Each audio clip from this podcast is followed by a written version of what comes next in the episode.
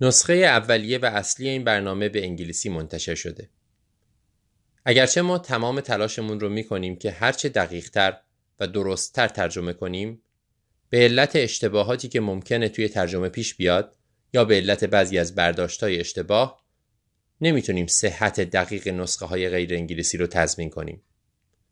برای گوش دادن به دقیق ترین و درست ترین محتوا لطفاً به نسخه اصلی انگلیسی مراجعه کنید.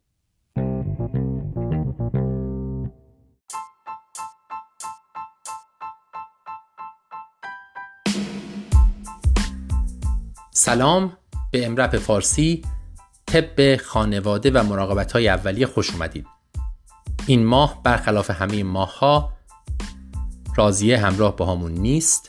شما صدای من رو خواهید شنید در تمام مدت پادکست. امیدوارم خیلی آزاردهنده نباشه. متاسفانه من مثل راضیه نمی‌تونم خیلی خوب خلاصه کنم. حالا یا آرومتر حرف می‌زنم. در نتیجه یه خورده مطالب طولانی تر شده.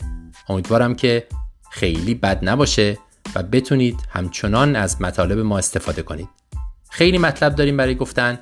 بریم گوش بدیم به مطالب این ماه. امرپ فارسی طب خانواده و مراقبت های اولیه.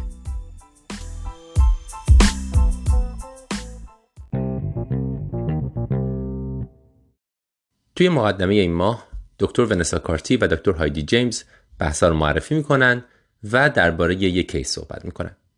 case یک بچه یک دختریه که الان دوازده سالشه. ولی اولین باری که آوردنش برای ارزیابی حدود ده سالش بوده. یعنی اون اوایل کووید. این case در واقع یه یادآوری به ما. نمی‌تونیم همه چی رو بررسی کنیم. یه یادآوریه که سلامت روانی اطفال رو هم در نظر بگیریم. که چقدر مهمه. بچه رو برای چی آوردن؟ همون اول. برای اینکه پدر مادرش معتقدن این خیلی جدا از جامعه است. همه رو تو اتاق میگذرونه در حال چت با دوستاش. هیچ ارتباط فیزیکی با آدم ها دیگه نداره. همه چیزاش آنلاینه. خیلی به شکل افراطی. به طوری که اگر جلوشو بگیری اگر بخوای ازش که بیاد بیرون یا کارهای دیگه انجام بده عصبانی میشه داد و بیداد می‌کنه همه چی رو می‌زنه میشکونه حتی تهدید می‌کنه که به خودش آسیب می‌زنه. و چند تا هم بریدگی رو دستا و روی بدن خودش سر همین قضیه ایجاد کرده. حتی یکی دو بار که سعی کردن جلوشو بگیرن با پای برهنه وسط زمستون پا شده رفته توی جنگل و مشکل داشتن برای اینکه پیداش کنن. خیلی نگرانم براش از طرفی هم نمی‌تونن تو خونه کنترل کنن رفتارش رو به خاطر اینکه میترسن یه بلایی سر خودش بیاره. سابقه بیماری خاصی نداره در پنج سالگی میگن سرش بار ضربه خورده یه کانکاشنی داره. همیشه هم بچه مضطربی بوده. اولین بار همون اوایل کووید آورده بودنش برای اینکه از نظر ADHD بررسی بشه. چون ADHD یکی از شایع ترین چیزاییه که ما تو بچه ها راجبش حرف می‌زنیم و درمانش می‌کنیم. به هر حال بر این اساس همون اول که میاد براش رسپریدون شروع می‌کنن با دوز بسیار پایین. و بعد یک وقتی براش می‌گیرن که آنلاین با توجه به اینکه کووید بوده از نظر ADHD ارزیابی بشه. اسکرین ADHD میاد مثبت. میگن خب پس ADHD داره. با دوز کم براش متیل فنیدیت شروع می‌کنن. اما بعض بچه بهتر که نمیشه هیچی شاید بدترم میشه. متیل فنیدیت باعث میشه که یه خورده شاید تمرکزش بیشتر بشه ولی این تمرکز بیشتر تمرکز میشه روی استرابش. در طول روز همش بیداره. و هیچی نمی‌خوره بعد از متیل فنیدیت شبها هم حتی بیداره. رفتارش بدتر میشه استرابش بیشتر میشه. آزمایش براش میفرستن TSH, EKG همش برمیگرده نرمال. بچه چجوری به نظر می‌رسه توی ویزیت ها دکترش میگه بچه آروم به نظر می‌رسید ولی جدا بود. eye contact برقرار نمی‌کرد تو چشم ما نگاه نمی‌کرد. پشت اون ماسک کووید هم خیلی سخت ارزیابی کردن حالات چهره. رفتار نرمالی که شما انتظار دارین از یه بچه 11 ساله نشون بده با شما انگیج بشه حرف بزنه رو نشون نمی‌داد. و هر بار که ازش سوال می‌شد یا حرفی زده می‌شد مادرش در واقع باید تحریکش می‌کرد یک جمله شروع می‌کرد تا این یه چیزی بگه در حالی که چشماشو به زمین دوخته بود.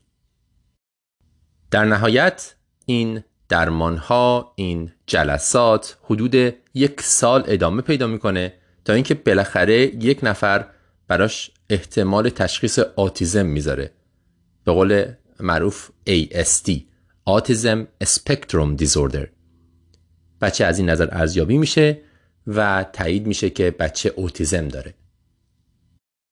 اوتیزم اسپکتروم یا طیف اوتیزم معمولا تو سن چهار تا هفت سالگی تشخیص داده میشه. دوازده سالگی کم دیره.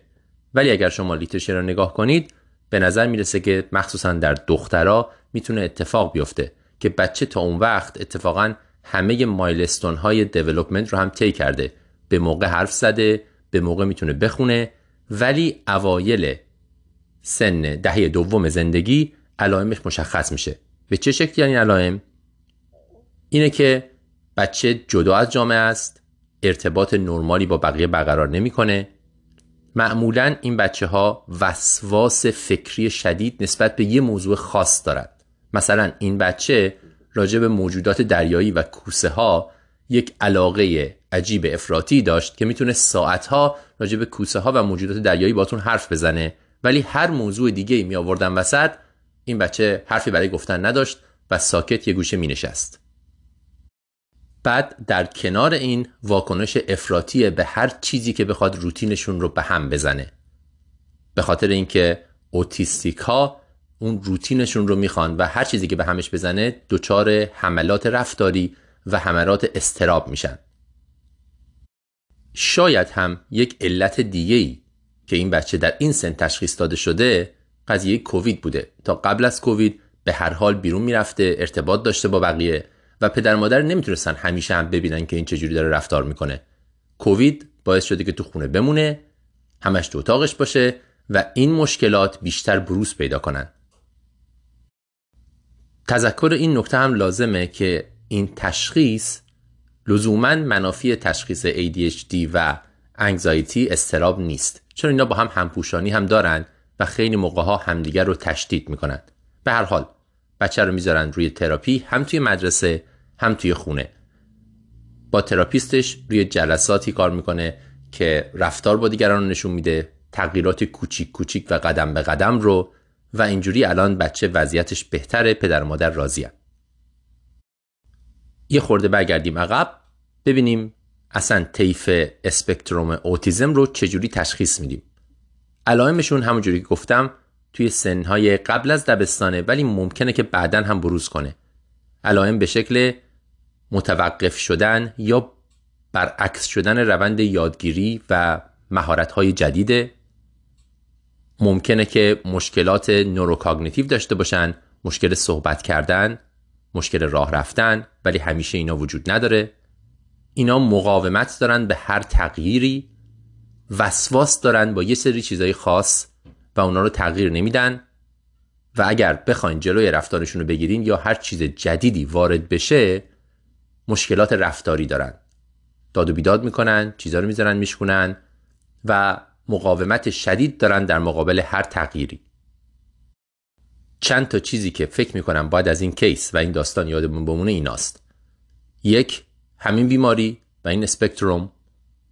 دوم اینکه کووید خیلی چیزها رو میاره بالا میاره رو و خیلی چیزها رو ایجاد می‌کنه. ما حواسمون به همدیگه باید باشه. حواسمون به بچه ها هم وسط این کووید و این ماجرایی که دو سال دنیا درگیرشه باید باشه. و در نهایت اینه که هیچ کدوم از اینا تشخیصش قطعی نیست و مرز مشخصی با بقیه نداره. ما یه چیز رو امتحان بکنیم نشد ممکنه یه چیز دیگر رو امتحان بکنیم که اینا با هم همپوشانی دارند در این مثال ADHD استراب و اوتیزم اسپکتروم طیف اوتیزم همه با هم همپوشانی دارن و همدیگر رو تشدید می‌کنن. این مقدمه این مطلب بریم سراغ مطالب این ماه.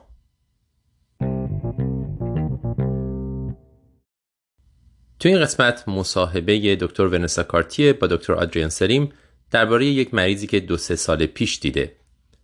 و یک مروری بر یک مریضی معروف که هممون اسمشو شنیدیم ولی احتمالا تا حالا تشخیصش رو ندادیم. حالا ایشالا از این به بعد بریم. شیفت عصر تو مطب نشسته میگه دختر کوچولو رو میارن به خاطر سرفه.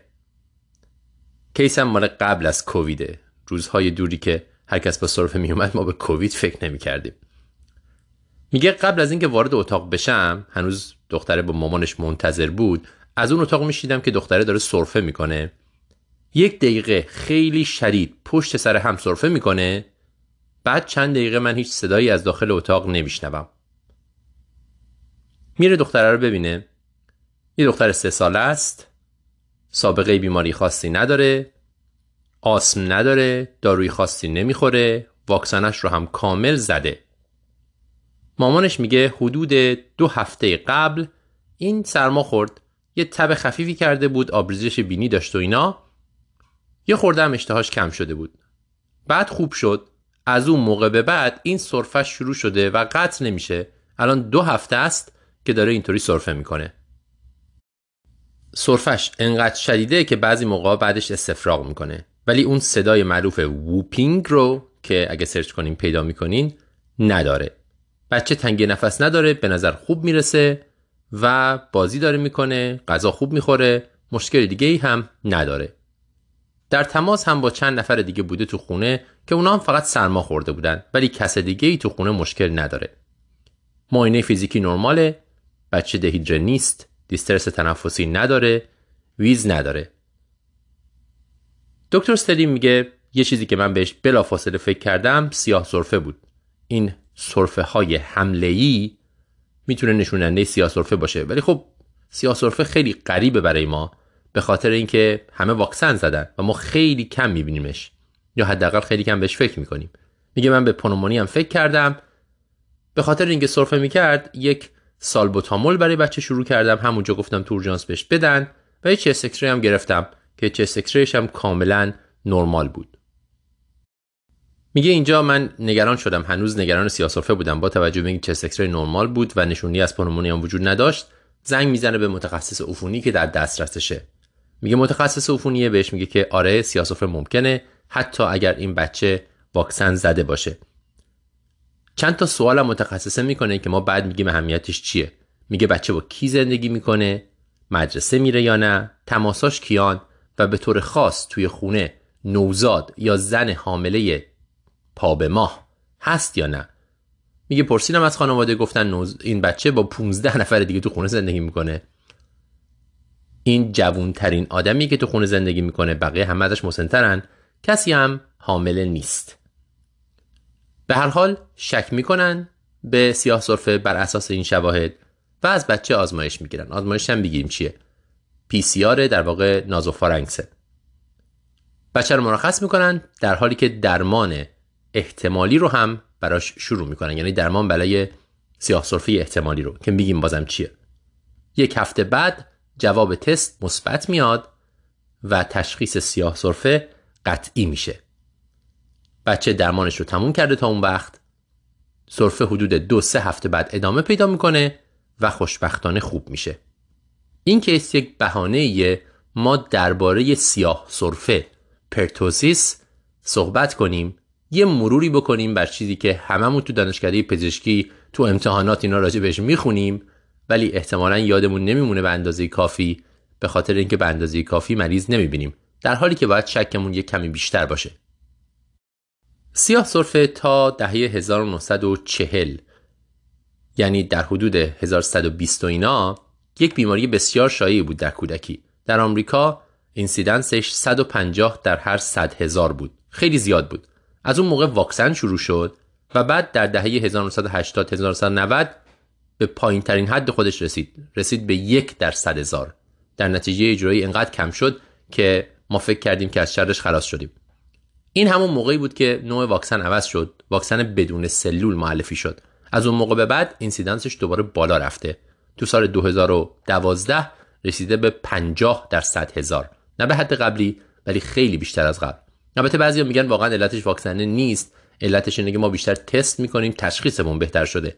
به هر حال الان به نظر می‌رسه که بیشتر شده از 20 سال پیش 30 سال پیش. نکتهش در اینه که در آدم واکسینه هم می‌تونه اتفاق بیفته.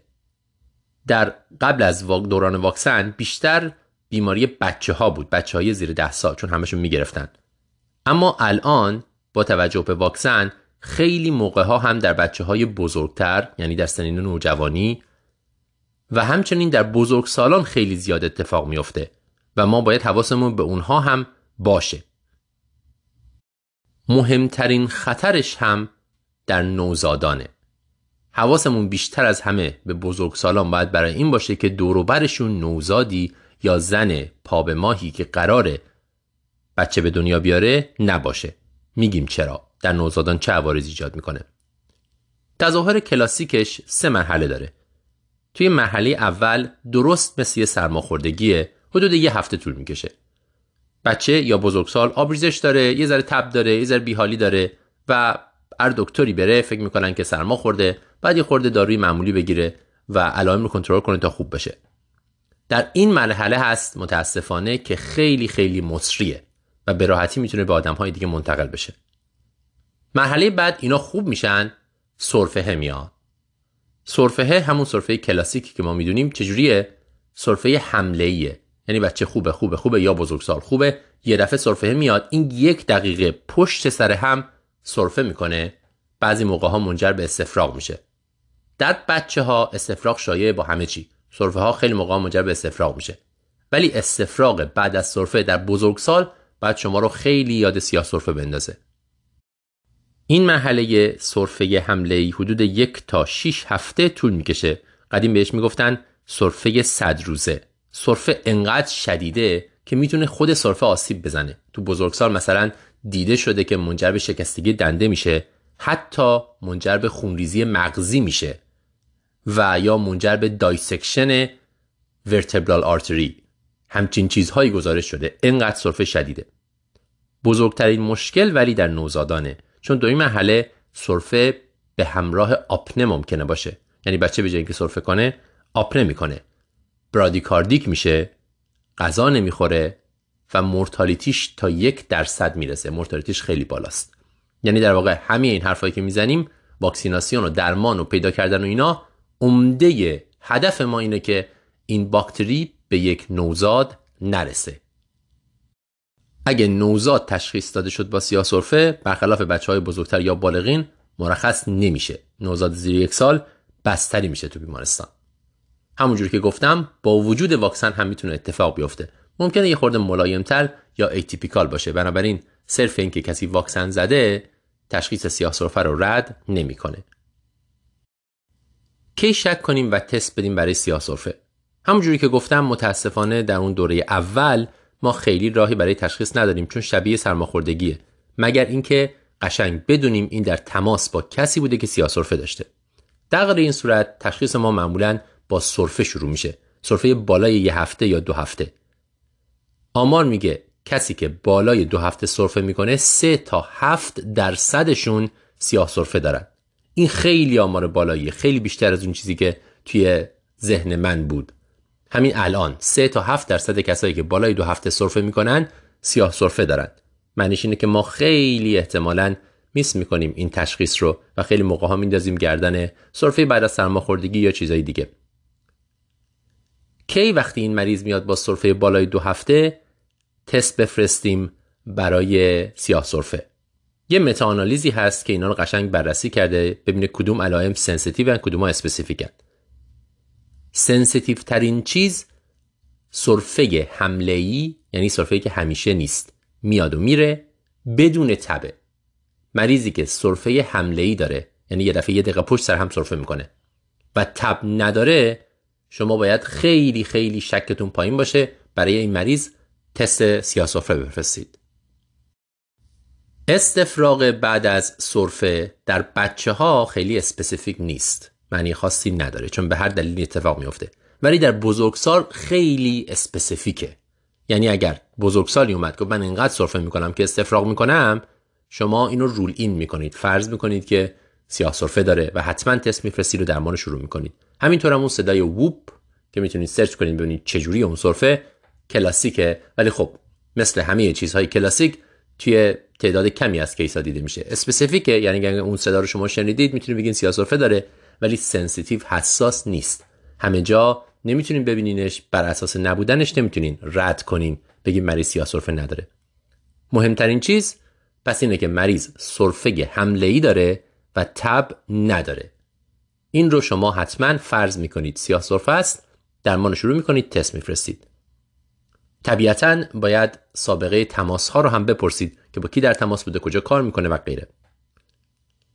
تست میشه culture باشه می‌تونه پی سی آر باشه. پی سی آر حساستره بهتره. تستش هم درست مثل swab همین کووید خودمونه که دیگه همه می‌شناسیم. از nasopharynx گرفته میشه می‌کنن ته دماغ و اونو میفرستن برای PCR جوابش یه هفته دیگه میاد. اما نکتهش در اینه اگر شما برای کسی دارید تست PCR سیاه سرفه میفرستید انقدر شکتون بوده که باید درمانش رو هم شروع کنید.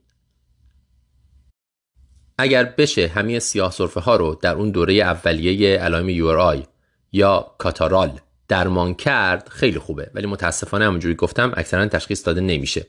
در اون دوره اگه درمان بشه شدت علائم و دوره علائم رو هم کم می‌کنه. در دوره دوم یعنی در دوره سرفه اگه درمان بشه شدت علائم رو ممکنه کم بکنه ولی نه به خوبی اون دوره اول. به هر حال ولی باید درمان بشه برای اینکه از گسترش بیماری جلوگیری بشه.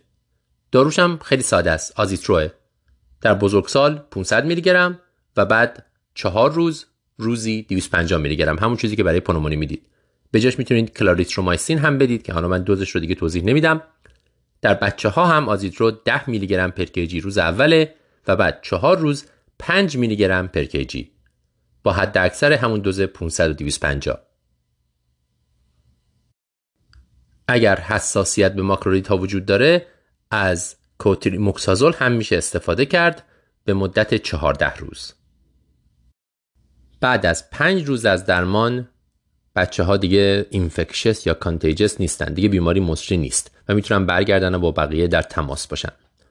اون چیزی که خیلی خیلی مهمه اینه که نه تنها خود مریض بلکه آدمای دور و برش هم باید بررسی و درمان بشن به ویژه اگر زن حامله است در سه ماه سوم حاملگی یا نوزاد اونجا وجود داره. هر نوزاد یا زن حامله ای که فرد مبتلا باش در تماس بوده فارغ از علامت باید درمان بشه. آدم هایی که توی خونه زندگی می‌کنن با فرد مبتلا هم باید بررسی بشن و آستانه ما برای شروع درمان در اینها هم پایینه. ولی گفتم مهم اینه که باکتری به هیچ نوزادی نرسه. پس یه بار دیگه بگم کیو درمان می‌کنیم؟ خود فرد مبتلا رو.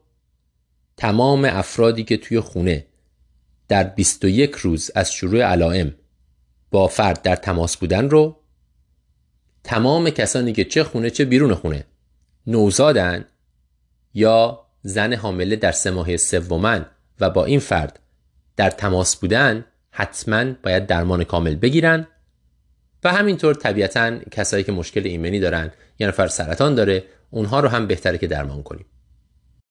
برای این کیس هم میان همین کار می‌کنن. هر 15 نفری که تو خونه بودن رو بررسی می‌کنن هر 15 نفر دیده میشن توسط پزشک. سه تاشون سرفه دارن. هیچ کدومشون هم نوزاد یا زن حامله نیست. بنابراین فقط این سه نفر رو درمان می‌کنن تست هم میفرستن. منتها تست هر سه نفرشون منفی میاد. حالا به حال درمانشون رو گرفتن. به حال آخرش معلوم نمیشه که این بچه از کجا سیاه سرفه گرفته با توجه به اینکه تو خونه زندگی می‌کنه با 15 نفر دیگه و مدرسه هم نمیره. واکسن کمک می‌کنه شدت علائم رو کم می‌کنه و باید بوسترش زده بشه. می‌دونید ما توی تی دپ در واقع همون واکسن سیاه سرفه کوزاز و دیفتری که با هر جراحت می‌زنیم توی سیاسرفه هم هست. یکی از دلایلش اینه که این پیشگیری کنه از سیاسرفه هم در طول در واقع زندگی اون فرد در جامعه. زنان حامله هم باید واکسن تیدپ رو همه بگیرن در سه ماهه سوم حاملگی. در هر حاملگی جداگانه. این هم یک مروری بر بیماری سیاه سرفه با یک کیس.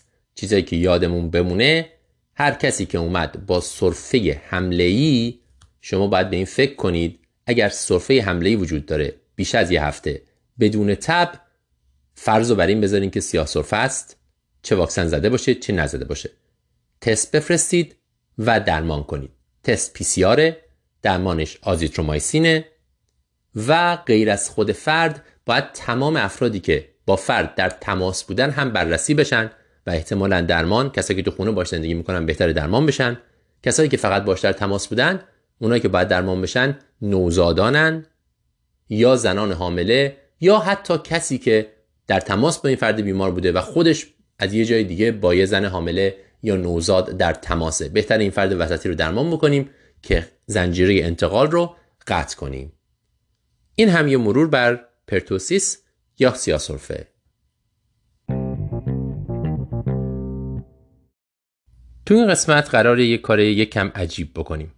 اونم به خاطر اینکه ما متخصصای طب اورژانس زیاد عادت نداریم درگیر پاتوفیزیولوژی و مکانیسم سلولی و از این حرفا بشیم.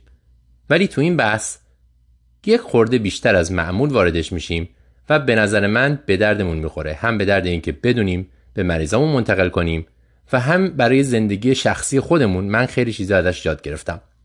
مصاحبه بین دکتر هایدی جیمز با دکتر سارا جانسون. دکتر جانسون متخصص طب اورژانس بورد سرتیفاید هم تو آمریکا هم تو استرالیا. master public health هم داره. فوق تخصص lifestyle medicine ه یعنی fellowship رفته برای پزشکی روش زندگی. خیلی فوق تخصص نادریه. برای همینم دکتر جانسون می‌تونه به ما کمک کنه که درباره مقاومت به انسولین پریدیابت و دیابت و روش های درمان غیر دارویش بیشتر یاد بگیریم. این روزا خیلی این مشکل شایعیه. بسیاری از مردم دارن متفورمین می‌خورن داروهای دیگه می‌خورن. دیابت که سر جای خودش تعریف خودشو داره. الان پریدیابت هم میگیم و قبل از اون هم یک ترم دیگه هست به اسم مقاومت به انسولین. اولش همینجا اینو بگم.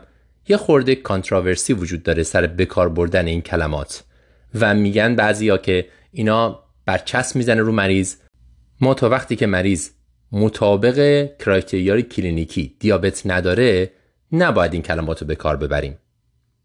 اما اینجا ما میریم سراغ نظر دکتر جانسون با دونستن اینکه بعضیا میگن نباید اینا رو به کار ببریم چون برچسب می‌زنه راجع به این کلمات معنیشون و اینکه چطوری بتونیم منیجشون کنیم صحبت می‌کنیم. این وضعیت ها رو اگه با هم در نظر بگیریم واقعا یه پاندمیه. در حال حاضر گفته میشه که بیش از نیمی از جمعیت بزرگسال آمریکا یکی از این سه وضعیت رو داره. دیابت داره پردیابت داره یا مقاومت به انسولین. نیمی از جمعیت. همینطوره در سراسر جهان از جمله تو ایران. همونجوری که می‌دونید خیلی از مریض ها الان روی متفورمینن به خاطر یکی از این تشخیص ها و وضعیت ها یا انواع مختلف داروهای دیگه ای که برای کنترل دیابت و قند و اینا داره میاد تو بازار. مقاومت به انسولین حدود 10 تا 20 سال قبل از پریدیابت و دیابت شکل می‌گیره. یعنی اگر ما اون رو بتونیم تشخیص بدیم جلوشو بگیریم 10 تا 20 سال زودتر می‌تونیم پیش بینی کنیم بروز دیابت رو و جلوی اتفاق افتادنش رو بگیریم. توی مقاومت به انسولین میزان انسولین خون میره بالا ولی مریض hyperglycemic نیست. این آمار حتی تو بچه ها هم داره بالا میره. بچه های ما سنین پایین جوون حتی دهه دوم زندگی دارن دیابت نوع دوم می‌گیرن. انواع داروها هم داره میاد بازار و همون جوری که می‌دونید تمرکز ما موقعی که کسی برچسب مقاومت به انسولین دیابت یا پری‌دیابت می‌خوره با انواع مختلف داروها و تغییر روش زندگی و اینا یک چیزه. اونم اینه که بهشون میگیم این بیماری برای همیشه با شماست. ما قرار این بیماری رو کنترل کنیم. کاری کنیم که بهتون آسیب نزنه وگرنه شما عملا برای همیشه دیابت دارید. دکتر جانسون با این اپروچ موافق نیست. دکتر جانسون میگه ما باید اپروچمون رو عوض کنیم به اینکه دیابت بیماری قابل درمانیه. باید برش گردونیم ببریمش تو remission مثل سرطان. ممکنه یه دوره شیمی درمانی بکنیم برای حالت حاد ولی با تغییر lifestyle تغییر روش زندگی می‌تونیم این بیماری رو برگردونیم. مثال های درمان شدن دیابت کم نیست. مثال معروفش جراحی چاقیه. کسایی که چاقی زیاد دارن و کرایتریایی دارن که به درد جراحی چاقی می‌خوره وقتی درمان میشن وقتی جراحی میشن و وزن از دست میدن خیلی موقع ها دیابتشون درمان میشه و نیازشون به دارو از بین میره. متأ خب ما نمی‌تونیم بگردیم همه آدما رو برداریم جراحی چاقی بکنیم. دکتر جانسون میگه این مثالیه برای اینکه نشون بده دیابت قابل درمانه. ما باید به این فکر کنیم که ببریمش تو رمیشن.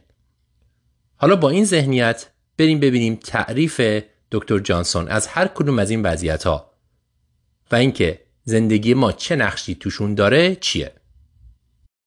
یه خورده می‌خوایم راجع به پاتوفیزیولوژی حرف بزنیم.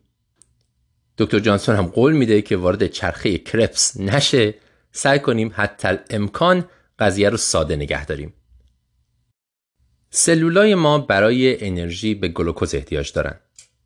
اگر گلوکوز کافی نباشه چربی میسوزونن و در مرحله بعد اگه اونم نباشه پروتئین میسوزونن.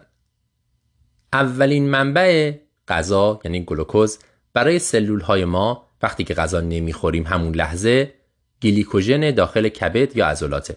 اول از همه گلیکوژن آب می‌کنن تبدیل به گلوکوز می‌کنن و ازش برای تولید غذا و انرژی استفاده می‌کنن. در واقع تا 24 ساعت اولی که شما غذا نخورین بدنتون از گلیکوژن ذخیره شده در کبد و عضلات استفاده می‌کنه. بعد از اون میره سراغ چربی ها اونا رو میسوزونه. بعد از اون اگه بازم غذا نخورید میره سراغ پروتئین های عضلات اسکلتی اونا رو میسوزونه. طبیعتا ما نمی‌خوایم هیچ وقت وضعیت به اینجا برسه. اینجا دیگه سوء تغذیه است. بدن ما اینجوری تنظیم شده که وقتی غذا می‌خوریم برای موقعی که غذا نمی‌خوریم ذخیره می‌کنه. طبیعتا اول میره ذخیره های گلیکوژن رو پر می‌کنه چون اون اولین جایی که استفاده میشه. وقتی ذخیره گلیکوژن پر شد بقیه رو تو بافت چربی به صورت چربی ذخیره می‌کنه. چربی منبع خیلی خوبی برای انرژیه و خیلی موقع ما ازش استفاده می‌کنیم. گلیکوژن تموم میشه. در نتیجه جای دوم ذخیره غذا بافت چربیه. مشکل وقتی پیش میاد که میزان چربی که ما می‌خوریم بیشتر از ظرفیت بافت چربی مونه این جا هم تو آدمای مختلف فرق داره. ژنتیکیه. بعضیا ظرفیت بافت چربیشون بیشتره بعضیا کمتر. از یه جایی به بعد بالاخره تو هر فردی چربی. بافت چربی پر میشه چربی اضافه بعد یه جایی بره. کجا میره؟ توی عضلات مخطط توی پانکراس و توی کبد. چربی قرار نیست اینجا باشه. چربی اضافه وقتی بافت چربی پر شد میره اینجا و تمام مشکل از همینجا میاد. گفتم ست پونت آدما فرق می‌کنه با هم دیگه. یه نفر ممکنه که تو بی مای 24 پر دیابت بشه به خاطر اینکه چربی رفته اونجا نشسته. یه نفر دیگه تو بی مای 40 لزوما آدما از این نظر شبیه هم نیستن. خب تا اینجا چی شد؟ بافتای چربی پر شده ما همچنان داریم غذای پر از چربی می‌خوریم. این میره توی خون میچرخه و کجا میره؟ جایی که نباید بره. توی عضلات مخطط توی کبد توی پانکراس. وقتی وارد سلول میشه سلول ها اینا رو به صورت یک وزیکول های کوچولوی چربی ذخیره می‌کنن به عبارتی به عنوان یه ذخیره غذای بعدی که بتونن به عنوان انرژی ازش استفاده کنن. چاره هم ندارن. چربی نمی‌تونه تو خون بمونه. باید بره بیرون. این چربی هایی که ذخیره شدن توی پانکراس و کبد و عضله مخطط منشأ مقاومت به انسولینه چطوری؟ چربی قرار نیست اونجا باشه. این وزیکول های کوچولوی چربی یه واکنش التهابی ایجاد می‌کنن و فیزیولوژی نرمال سلول رو به هم می‌زنن. اولین و مهمترین کاری که می‌کنن اینه که جلوی اون پمپ هایی که باید ساخته بشه بر رو جدار سلول گلوکوز رو ورداره بیاره تو می‌گیرن. در نتیجه سلول نمی‌تونه قند از خون بگیره. به جاش از همین چربی ها استفاده می‌کنه. و ادامه این روند باعث میشه که همینطور ظرفیت سلول برای اینکه گلوکوز از خون بگیره کم بشه. بدن چی کار می‌کنه؟ بدن می‌بینه آقا این گلوکوز تو خون مونده. پانکراس شروع می‌کنه به انسولین بالاتر ترشح کردن. انسولین قرار زور کنه سلولو که آقا گلوکوز بگیر. این انسولین میاد ظرفیت سلول رو بالا می‌بره بیشتر از این پمپا تولید میشه. از اون طرف چربیا هی بالاتر میرن دوباره باهاش مقابله می‌کنن. بدن اوایل در ده سال اول 15 سال اول می‌تونه همینجوری baseline انسولین رو ببره بالا و سلولا رو مجبور کنه گلوکوز رو پاک کنن از خون. اما به یه جایی می‌رسه که دیگه پانکراس نمی‌تونه این کارو بکنه. اول اینکه انقدر مقاومت زیاد شده که انسولین کافی نیست. دوم اینکه خود پانکراس هم خراب شده. این اتفاق تو خود پانکراس هم افتاده. این چربی ها رفتن اون تو. سلولای پانکراس اصلا خراب کردن. انسولین اصلا نمی‌تونه اونقدر ترشح بشه. اینجاست که قند خون میره بالا و شما دیابت دارید. پس عملا تا اینجا دو چیز باعث شد این اتفاق بیفته. یکی اون چربیایی که رفته اون تو ذخیره شده. دومی قند زیادی که شما خوردید. کربوهیدرات وقتی می‌خورید باید تخلیه بشه. در نتیجه زور میاره به پانکراس که انسولین ببره بالا. این انسولین بالا خودش به نوبه خودش باعث میشه که سلول بیشتر مقاومت بکنه و وضع خراب میشه. بعضی چربی ها از این نظر بدترن. چرا؟ چون واکنش التهابی بدتری ایجاد می‌کنن. اونم چربی های اشباع شدن. حالا اگه چربی اشباع شده رو قاطی کنید با غذای پرکربوهیدرات به قول دکتر جانسون شما یه سوپ سمی آفریدید. یک نسخه برای اینکه مقاومت به انسولین و دیابت ایجاد کنید. مخلوط پر از چرب پر از چربی و شیرین. بهش میگن glycolipotoxin. سم قندی چربی. امیدوارم خیلی پیچیده نباشه. تا اینجا راجع به این صحبت کردیم که اهمیت غذا چقدر زیاده. بنابراین تمام داستان از اول از غذای پرچرب و بعد پرشیرین ما شروع میشه. اما خب خیلی جا ما میشنویم ورزش می‌تونه بر این غلبه کنه. آیا می‌تونه ورزش چی؟ جایگاه ورزش و فعالیت بدنی این تو چیه؟ دکتر جانسون میگه ورزش مهمه اما غذا به مراتب مهمتره. یه متاانالیزی رو نقل می‌کنه که چند سال پیش اومد و دلایر مورتالیتی رو از یک تا ده بررسی کرد و رنگ کرد در واقع. غذا دلیل اول مورتالیتی در آمریکا. ورزش شماره دهه با وجودی که خیلی ها ورزش نمی‌کنن. تازه ورزش داره ورزش در طول سالهای اخیر بهتر میشه اما غذا به نظر می‌رسه که داره بدتر میشه. ورزش یه کارایی می‌کنه. حالا میگیم چی. ولی مشکل اصلی رو که ورودی این مواد سمیه برطرف نمی‌کنه. ورزش تا یک حدی می‌تونه جبران کنه به خاطر اینکه نیاز به انرژی رو بالا می‌بره و در نتیجه سلول رو وادار می‌کنه اون چربی ها رو که واردش شده بسوزونه و یا گلوکوز بیشتری از خون بگیره. اما نه به اندازه کافی. شما اگر یک و نیم کیلومتر بدوین یعنی یه مایل تقریبا 150 کالری مصرف کردین. ولی به راحتی شما با یک همبرگر 800 کالری خوردید. بنابراین طبیعتا ورزش نمی‌تونه. اگر بخوایم با ورزش جبران کنیم باید ورزش طولانی ساعتها در روز به مدت زیاد باشه که بیشتر آدم ها نمی‌تونن این کار رو انجام بدن. بنابراین دکتر جانسون میگه اون چیزی که مهمه اولش تغذیه است ولی طبیعتا ورزش هم همراه باش باید باشه. ورزش فواید دیگه هم داره. حالا کاری به اون نداریم. ظرفیت قلبی تنفسی رو بالا می‌بره به قلب کمک می‌کنه رگای جدید بسازه نفس شما رو خوب می‌کنه. اون یه بحث دیگه است. ما داریم درباره دیابت و مقاومت به انسولین صحبت می‌کنیم. ببینیم ورزش چیکار می‌کنه. ورزش یکی این که به صورت حاد می‌تونه انرژی مصرف انرژی رو بالا ببره. در نتیجه بدن از این قند و چربی استفاده می‌کنه. برای همین میگن در فاصله دو ساعت تا 72 ساعت بعد از یه ورزش سنگین کلا قند خون شما پایینتر میفته این اثر کوتاه مدتشه. ورزشی که بیشتر حوازی باشه و شدیدتر باشه مثل دویدن سنگین بیشتر گلوکوز مصرف می‌کنه. ورزشی که کمتر سنگین باشه بیشتر چربی استفاده می‌کنه. ورزشی که شما توش کمتر نفس نفس بزنین بیشتر چربی استفاده می‌کنه. کدومش بهتره؟ یک ترکیبی از هر دوی اینا خوبه. چون ما می‌خوایم هر دوی اینا استفاده بشن. ورزش در دراز مدت هم اثر انسولین بر روی سلول ها رو تسهیل می‌کنه و مقاومت رو پایین میاره چون بدن احتیاج داره که از این گلوکوزا استفاده کنه انسولین راحت تر کارش رو انجام میده. و همینطور متابولیسم پایه رو بالا می‌بره. چرا؟ چون عضله ها هایپرتروفی میشن. در نتیجه در بیسلاین موقعی که شما خوابین هم به انرژی بیشتری برای زنده موندن احتیاج دارن. و این انرژی رو هم از چربی می‌گیرن هم از گلوکوز. پس هم اثرات کوتاه مدتش در اینکه اون دوتا رو بگیره و خارج کنه خوبه و هم وقتی ادامه پیدا می‌کنه اثرات دراز مدتش درباره اینکه هم قدرت سلول ها رو برای اینکه تحت تاثیر انسولین قرار بگیرن بیشتر می‌کنه و همین که با افزایش حجم عضله متابولیسم پایه شما رو می‌بره بالا. خب تا اینجا امیدوارم خیلی پیچیده نشده باشه. ما بقیه داستان میریم قسمت دوم که یه خورده جزئی تر و خیلی کاربردی تر حرف بزنیم. تا اینجا خیلی مکانیسمی گفتیم خیلی بیوشیمیوار.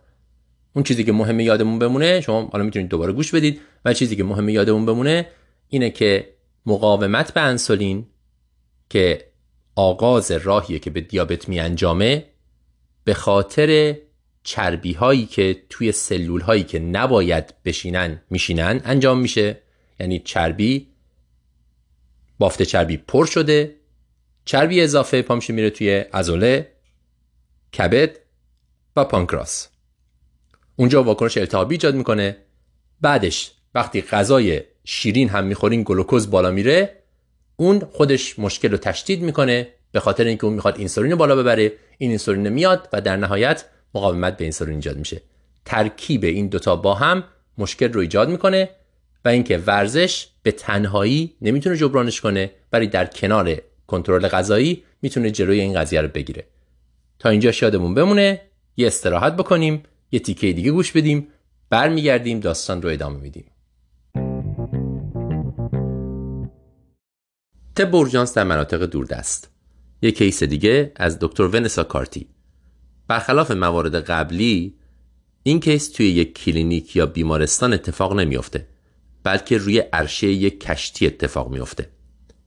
در کانادا کشتی هایی که چه برای ماهیگیری چه برای تفریح هر چیز دیگه میرن رو آب یا به اندازه کافی باید بزرگ باشن که یک پزشک داشته باشن یا اگه کوچیکتر باشن با یک پزشک در ساحل با تلفن یا بیسیم در تماسن. رو کشتی یه سری داروهایی هست موادی هست یه نفرم یه سری آموزش های مقدماتی دیده که چجوری از اینا استفاده کنه یا وایتال ساین بگیره.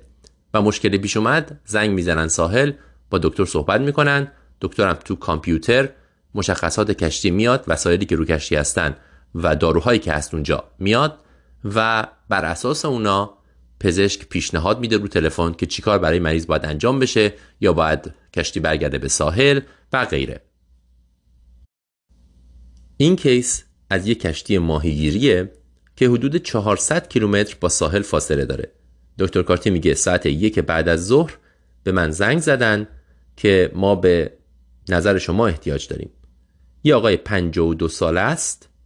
مشکل اینه که از شب قبل ادرار نمی‌تونه بکنه. دچار احتباس ادراری شده. مریض سابقه فشار خون داره. روی یه ایسی اینهیبیتوره همینطور سابقه اسلیپ اپنیا داره و شبها از دستگاه سیپپ استفاده می‌کنه. وزنش هم زیاده به قول اینا خیلی جسته بزرگی داره. کشتی ده روزه که روی آبه و هفت روز دیگه قراره که اونجا بمونه. این آقا تا دیروز خوب بوده هیچ مشکلی نداشته. از دیشب موقع ادرار کردن یه خورده سوزش ادرار داشته.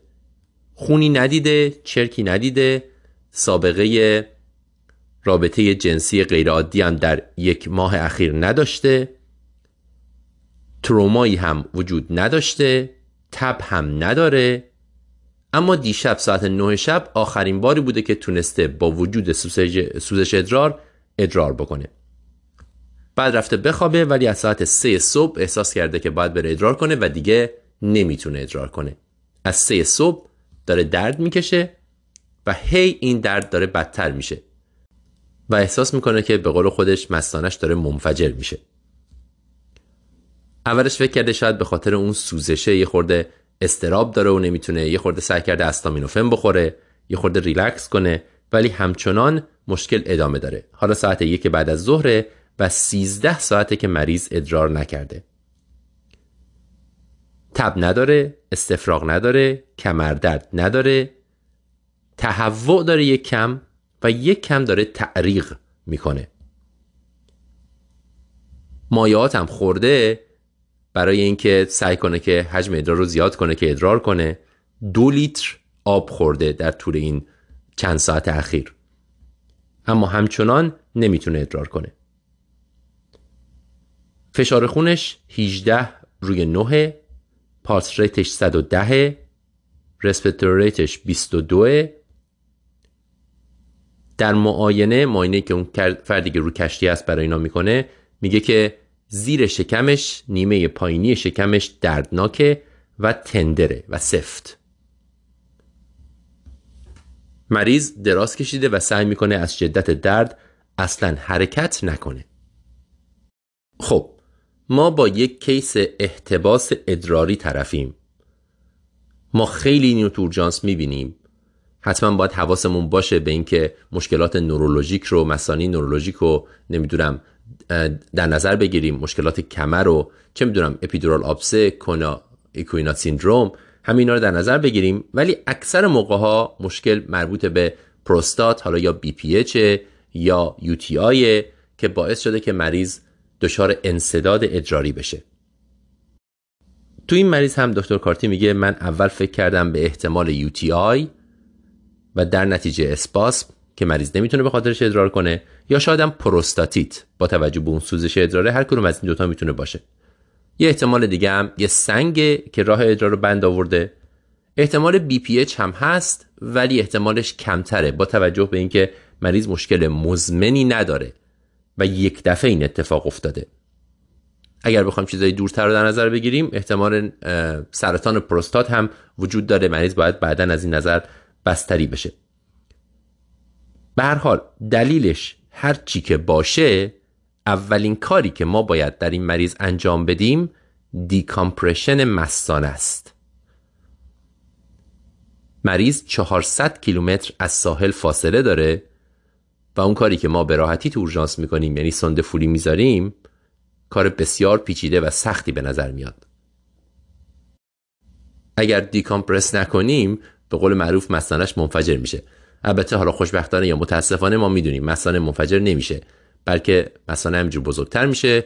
فشار میاره به کلیه ها reflux ادرار پیش میاد. کلیه ها دچار هیدرونفروز میشن. نارسایی کلیه پیش میاد. بنابراین دکتر کارتی میگه من اولین حرفی که زدم این بود که کشتی باید برگرده. برگرده به ساحل که مریض یک پزشک رو ببینه و بره به اورژانس. خب این خودش خیلی هزینه داره. به خاطر اینکه کشتی قرار بوده هفت روز دیگه اونجا باشه و خیلی پیچیدگی داره. این تصمیم به این راحتی نیست. ولی دکتر کاردی میگه که من به ناچار گفتم که بعد برگرده. همزمانم گفتم که درخواست بدن یه هلیکوپتر از ساحل به طرف کشتی بره تا مریض رو زودتر بتونه برگردونه. زودتر از خود کشتی. این کار خودش چند ساعتی ممکن بود طول بکشه. بنابراین کافی نبود. من باید همون موقع هم یه کاری می‌کردم برای اینکه مریض رو یه جوری درمان کنم. دکتر کاردی میگه من نگاه کردم چه داروهایی روی عرشه کشتی هست. دیدم تامسولوسین دارن. گفتم 8 دهم میلی گرم به مریض بدن. همینطورم با توجه به اینکه فکر می‌کردم احتمالا یوتی وجود داره یه دوز سیپرو هم به مریض دادم. هلیکوپتر رو هم که گفتم فعال کردن که برگرده. گفتم خب اینو بهش بدید. یک ساعت دیگه به من زنگ بزنید ببینیم اوضاع چجوریه دیگه چیکار باید بکنیم. بعد دکتر کارتی میگه تو این یک ساعت من پا شدم رفتم search کنم ببینم با وسایلی که توی یک کشتی هست چطوری ممکنه بشه احتباس ادراری رو برطرف کرد.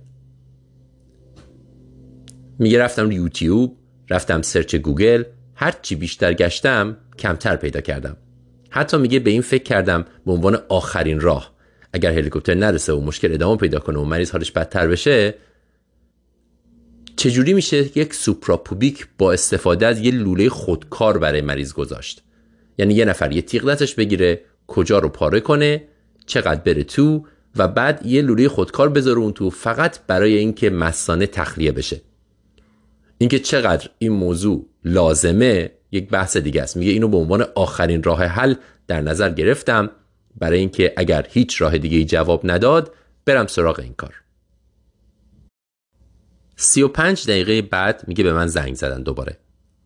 گفتن دارو اثر نکرده مریض بیشتر داره تعریق می‌کنه. الان ضربان قلبش حدود 120 خیلی مریض ناراحته رسپتور ریتش 28 فشارش هم شده 19 روی 110 هلیکوپترم حدود دو ساعت دیگه می‌رسه به کشتی. طبیعتا دو ساعت هم طول می‌کشه تا هلیکوپتر مریض رو برگردونه. میگه یک بار دیگه نگاه کردم ببینم دیگه چه دارویی می‌تونم بدم. فرض کردم یک بخشی از مشکل به خاطر استراب مریضه و به خاطر دردش. بنابراین دیدم لورازپام توی کشتی هست. شاید یه میلی گرم لورازپام خوراکی بتونه کمک کنه. لورازپام میگه می‌دونیم عضله مخطط رو شل می‌کنه. رو عضله صاف تأثیری نداره. ولی ممکنه که یه خورده به مریض کمک کنه که ریلکس بشه. گزینه دیگه ای که می‌تونه استفاده کنه opioid است مورفین. ولی دکتر کاردی میگه من فرض کردم که با توجه به اینکه مریض شبا از CPAP استفاده می‌کنه sleep apnea داره و با توجه به اینکه خیلی بزرگه جثه‌ش بزرگه ممکنه مشکل راه هوایی پیش بیاد. اگر مریض مورفین بدم و مشکل تنفسی براش پیش بیاد در واقع انصداد ادراری رو تبدیل کردم به یک اورژانس ایروی. بنابراین یه خورده نگران از این موضوع و نمیره سراغ مورفین. میره سراغ فقط لورازپام. میگه 20 دقیقه بعد به من زنگ زدن و در کمال خوشحالی به من گفتن که لورازپام اثر کرد و مریض مقدار زیادی ادرار کرد. و تمام علائمش برطرف شده. هلیکوپتر می‌رسه به هر حال مریض رو برمیگردونن. در نهایت تشخیص UTI و احتباس ادراری می‌گیره. همون اول وقتی که برمیگرده برای سند فولی برای مدت کوتاهی می‌ذارن و به این ترتیب این کیس با یک میلی گرم لورازپام درمان میشه در اون شرایط حاد روی کشتی. یه راه حل دیگه هم که اینجا متخصصین پیشنهاد می‌کنن وان آب گرمه یعنی گذاشتن مریض توی وان آب گرم ممکنه که باعث بشه عضلای مثانه عضله در واقع دریچه مثانه ریلکس بشه پروستات ریلکس بشه و مریض بتونه ادرار کنه. این هم طب اورژانس در مناطق دوردست این ماه.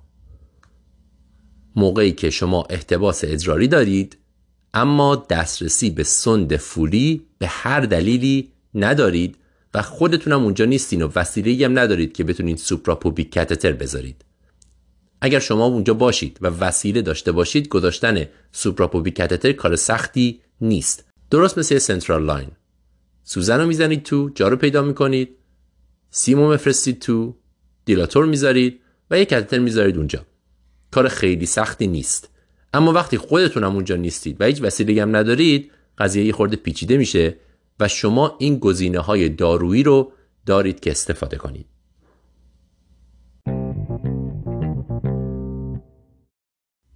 اما قسمت دوم بحث lifestyle medicine برای مقاومت به انسولین و پیشگیری از دیابت با دکتر جانسون. تو این قسمت می‌خوایم به طور مشخص راجع به توصیه ها صحبت کنیم. اول راجع به ورزش حرف می‌زنیم و بعد میریم سراغ تغذیه. همونجوری که گفتیم به نظر می‌رسه که تغذیه به مراتب مهمتر از ورزشه ولی اینا با هم باشن نتیجه بهتری میده. همونطوری که گفتم این توصیه ها برای اینه که 10 سال 20 سال قبل از شروع دیابت ما پیشگیری کنیم از اتفاق افتادنش. برای اینکه مقاومت به انسولین رو از همون اول جلوش رو بگیریم که اتفاق نیفته. همینطور میشه این توصیه ها رو اینجوری نگاه کرد که وقتی کسی دیابت داره با اجرای این توصیه ها میشه برش کردوند همونجوری که دکتر جانسون گفت. به دیابت به عنوان یک بیماری برگشت پذیر نگاه می‌کنه که با این توصیه ها می‌تونه درمان بشه. اول ورزش. این توصیه ها مربوط به کالج آمریکایی دیابت و کالج اسپورت مدیسن آمریکا. اینا با همدیگه سال 2010 یه سری توصیه هایی برای ورزش دادن. به عبارتی نسخه ورزش برای کسی که دیابت داره یا می‌خواد از دیابت جلوگیری کنه. توصیه ها ایناست. ورزش باید مخلوط هوازی و مقاومتی باشه. مقاومتی غیر هوازیه و هوازی هم که می‌دونین اونی که می‌دونید و قلبتون ضربان قلبتون بالا میره. حداقل باید سه روز در هفته اتفاق بیفته. پنج روز بهتره و دو روز بیشتر نباید فاصله باشه بین دو بار ورزش کردن. چون اگه بیشتر باشه این اثر تجمعی این ورزش از بین میره. پس سه بار در هفته حد اکثر دو روز بین دو نوبت ورزش. ورزش رو می‌تونین با شدت متوسط انجام بدین یا ورزش شدید. ورزش حوازی رو. شدت متوسط یعنی چی؟ بهترین راه تعیینش اینه که چقدر می‌تونین حرف بزنین وسطش. شدت متوسط یعنی شما باید بتونین حرف بزنین با بغل دستیتون وقتی دارین ورزش می‌کنین. ولی فقط تو جملات کوتاه. نباید راحت بتونین حرف بزنین. باید یه خورده نفس نفس بزنید. و شدید یعنی فقط می‌تونین یک کلمه بگین. اون موقعی که دارین سری میدوین یک کلمه می‌تونین حرف بزنین. بیشتر نمی‌تونین حرف بزنین. این توصیه میگه که حداقل باید 150 این توصیه ها میگه که شما باید در هفته حداقل 150 دقیقه با شدت متوسط یا 75 دقیقه به صورت شدید ورزش کنید. 75 دقیقه یعنی حدود یه ساعت و رب در کل هفته که پخش بشه سه بار در هفته بشه 25 دقیقه سه روز در هفته مثلا خوبه یا اگر متوسطه یعنی می‌تونید حرف بزنید 150 دقیقه دو ساعت و نیم. بازم حداقل در سه نوبت پخش بشه. نکتهش در اینه که وقتی میگیم 150 دقیقه حتما لازم نیستش که مثلا 3 تا 50 دقیقه باشه. می‌تونه 5 تا 30 دقیقه باشه یا 30 تا 5 دقیقه. فرقی نمی‌کنه. بنابراین اینجوری نیستش که لازم باشه که حتما شما برین جیم دو ساعت ورزش کنین یا یه همچین چیزی. سی تا نوبت پنج دقیقه‌ای ورزش متوسط کفایت می‌کنه و این اثر رو بهتون میده. توصیه که مثلا اینجا دکتر جانسون می‌کنه اینه که واقعا لزومی نداره که شما یه برنامه مشخص ورزشی بذارید. همینجوری می‌تونید اینا رو انجام بدید در فعالیت روزمرهتون. مثلا میگه وقتی رفتین خرید یا جایی ماشینتون رو دورتر پارک کنین. جایی که پنج دقیقه سریع بخواین راه برین. طوری راه برین که برای حرف زدن مشکل داشته باشین. سی بار اینو در طول هفته انجام بدین شما ورزشتون رو انجام دادید. یا سعی کنید از پله ها بالا پایین برید. هر جایی که میرید به جای آسانسور از پله استفاده کنید. چند دقیقه از پله بالا پایین برید اون دقیقه هاتون رو پر کردید. در مجموع 150 دقیقه در هفته. اگه این کار انجام بدید شما ورزشتون رو انجام دادید و کمک کردید به اینکه مقاومت به انسولیتون بیاد پایین.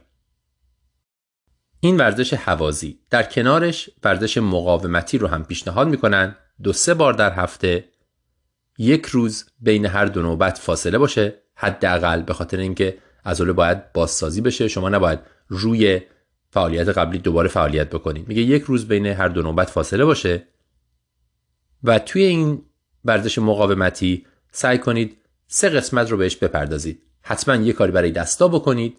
یه کاری برای پاها بکنید و یه کاری هم برای تنه. پنج ده مدل مختلف حرکت رو شما می‌تونید انتخاب بکنید و اینا رو یه هر بار انقدر انجام بدید که اون عضله خسته بشه. شما خودتون می‌دونید انقدر نباشه که نتونید دیگه انجام بدید و انقدر نباشه که خیلی راحت انجامش بدید. معمولا ده 15 بار انجام یک فعالیت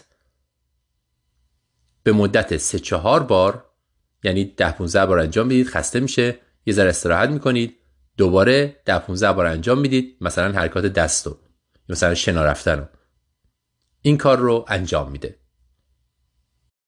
جزئیات بیشتر می‌خوایم بدونید یک وبسایتی هست به اسم exerciseasmedicine.org اینجا قشنگ با جزئیات بهتون حرکت پیشنهاد کرده. شما می‌تونید برید اونجا پرینت هم بگیرید به مریضاتون بدید. exerciseasmedicine.org یه نکته دیگه هم که اینجا تذکر میدن اینه که حواستون باشه. اگر کسی همچین ورزشی رو شروع کرد و دیابتیه ممکنه همونجوری که گفتیم واقعا دیابتش خوب بشه. به خاطر اینکه شما دارین عضلات رو ترین می‌کنین که چربی رو استفاده کنن و بعد گلوکوز رو استفاده کنن و کم کم گلوکوز میارن پایین. بنابراین ممکنه نیاز مریض به انسولین یا سولفونیل اوره به ویژه کم بشه. حواستون باشه این مریضا رو باید از نزدیک بررسی کنین چون اگر همون دوز قبلی دارو رو بخورن ممکنه hypoglycemic بشن اصلا. بنابراین به تدریج باید دوز دارو رو تو این آدم ها پایین بیارین تا مریض hypoglycemic نشه. به عبارتی این ورزش ها درست مثل یک داروی دیابت اثر می‌کنه.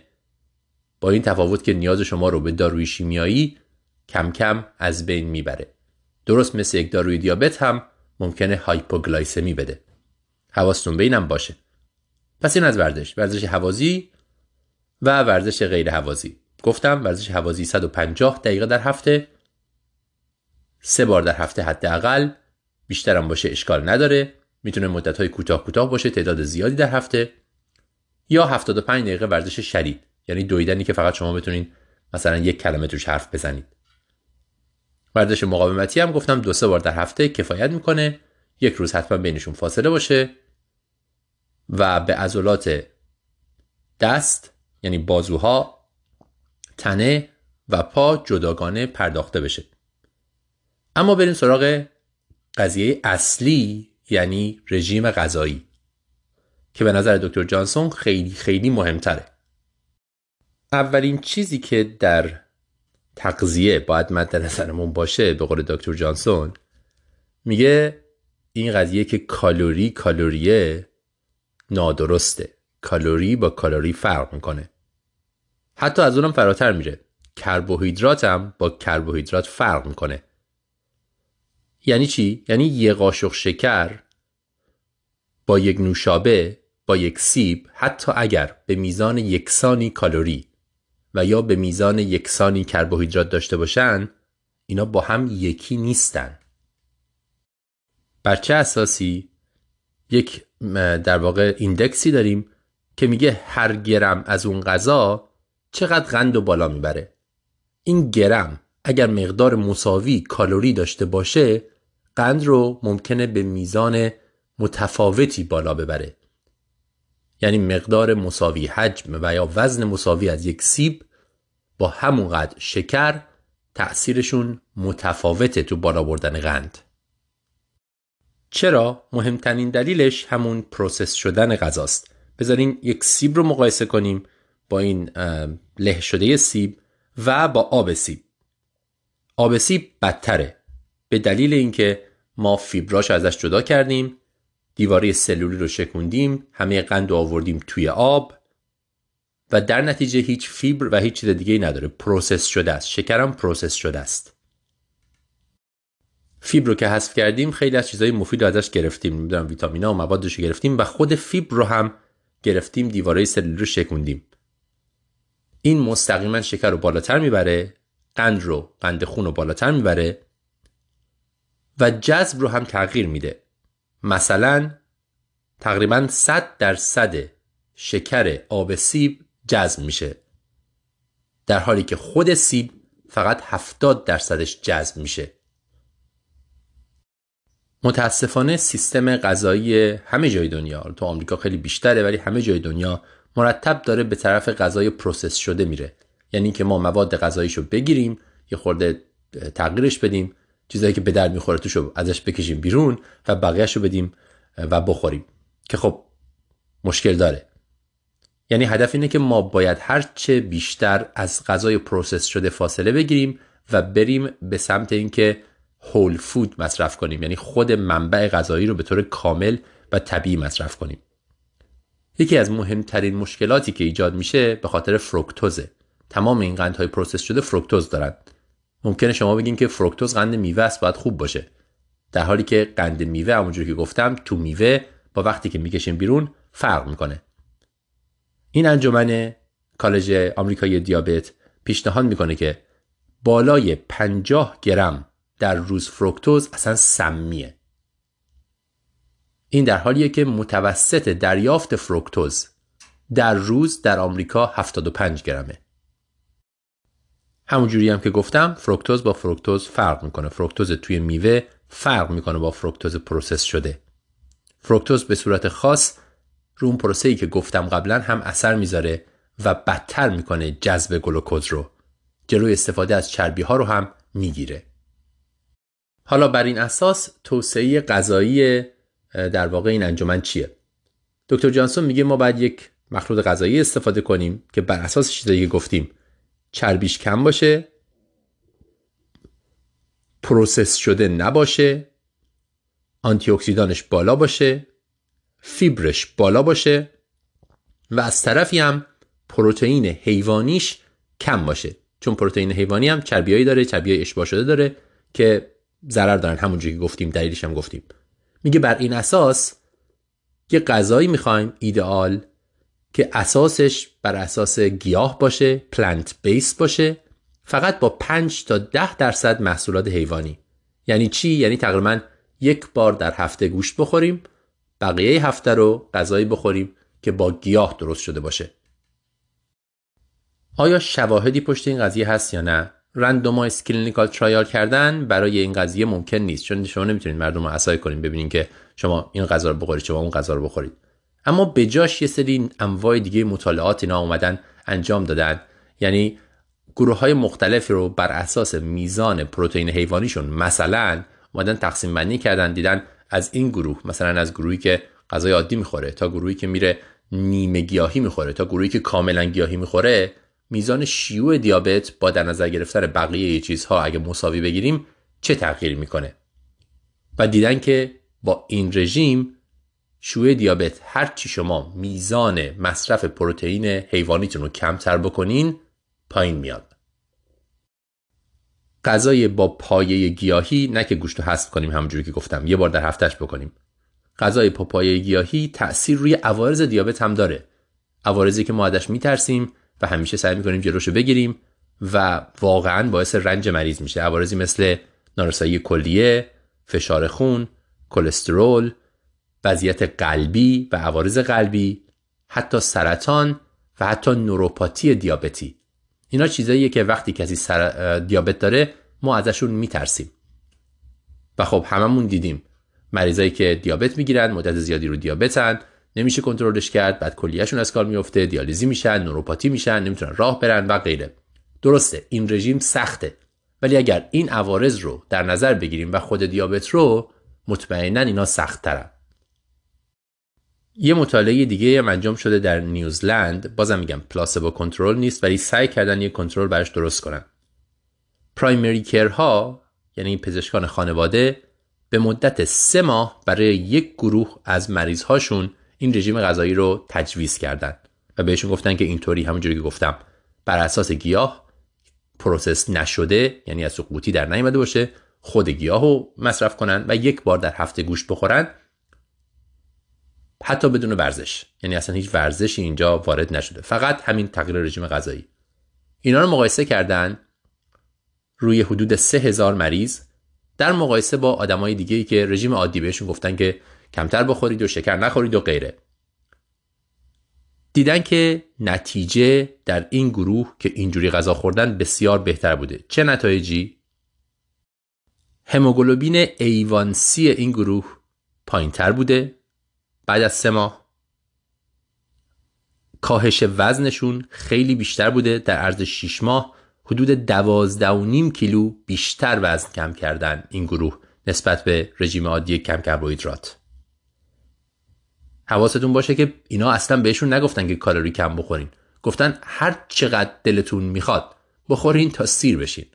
فقط غذای process شده نخورین از کل گیاه استفاده کنین و بیشتر از هفته یک بار پروتئین حیوانی نخورید. ولی هر چقدر دلتون می‌خواد بخورید اجباری هم برای هیچ فعالیت ورزشی نیست. اینطوری هم هموگلوبین ایوانسی رو کم کردن یعنی دیابت رو برگردوندن و هم وزن رو. خب می‌دونم این توصیه ها سخته. صد مدل از این توصیه ها هم همه جا هست. هر کسی هم یه چیزی میگه. اینا چیزای سرراستی نیست. چیزایی که گفتم آخرین و علمی ترین چیزهایی که ما داریم بر اساس شواهد. اجراش هم سخته ولی دونستنش هم برای ما و هم برای مریضامون لازمه. طبیعتا آپدیت میشه تغییر می‌کنه مثل همه چیزهای دیگه در علم. ولی در حال حاضر این چیزیه که ما می‌دونیم. که خلاصه سریع بخوام بکنم. برای پیشگیری از دیابت کاهش مقاومت به انسولین از همه چی مهمتر غذاست. غذاست غذاست. بعد ورزش با فاصله بهتره که با هم باشن ولی غذا مهمتره. ورزش اثرات دیگه هم داره که در این حال بهش اهمیت میده. ولی برای پیشگیری از دیابت غذا از همه چی مهمتره. و در نهایت دکتر جانسون میگه یک چیز اگه بخوایم از این بحث یادمون بمونه اینه که دیابت به نظر دکتر جانسون بیماری درمانپذیر و قابل برگشته. این ذهنیت رو اگه داشته باشیم و به مریضا منتقل کنیم هم انگیزشون بیشتر میشه و هم به سلامت عمومی کمک کردیم. اینم خلاصه توصیه ها قسمت دوم. امیدوارم که به دردتون بخوره.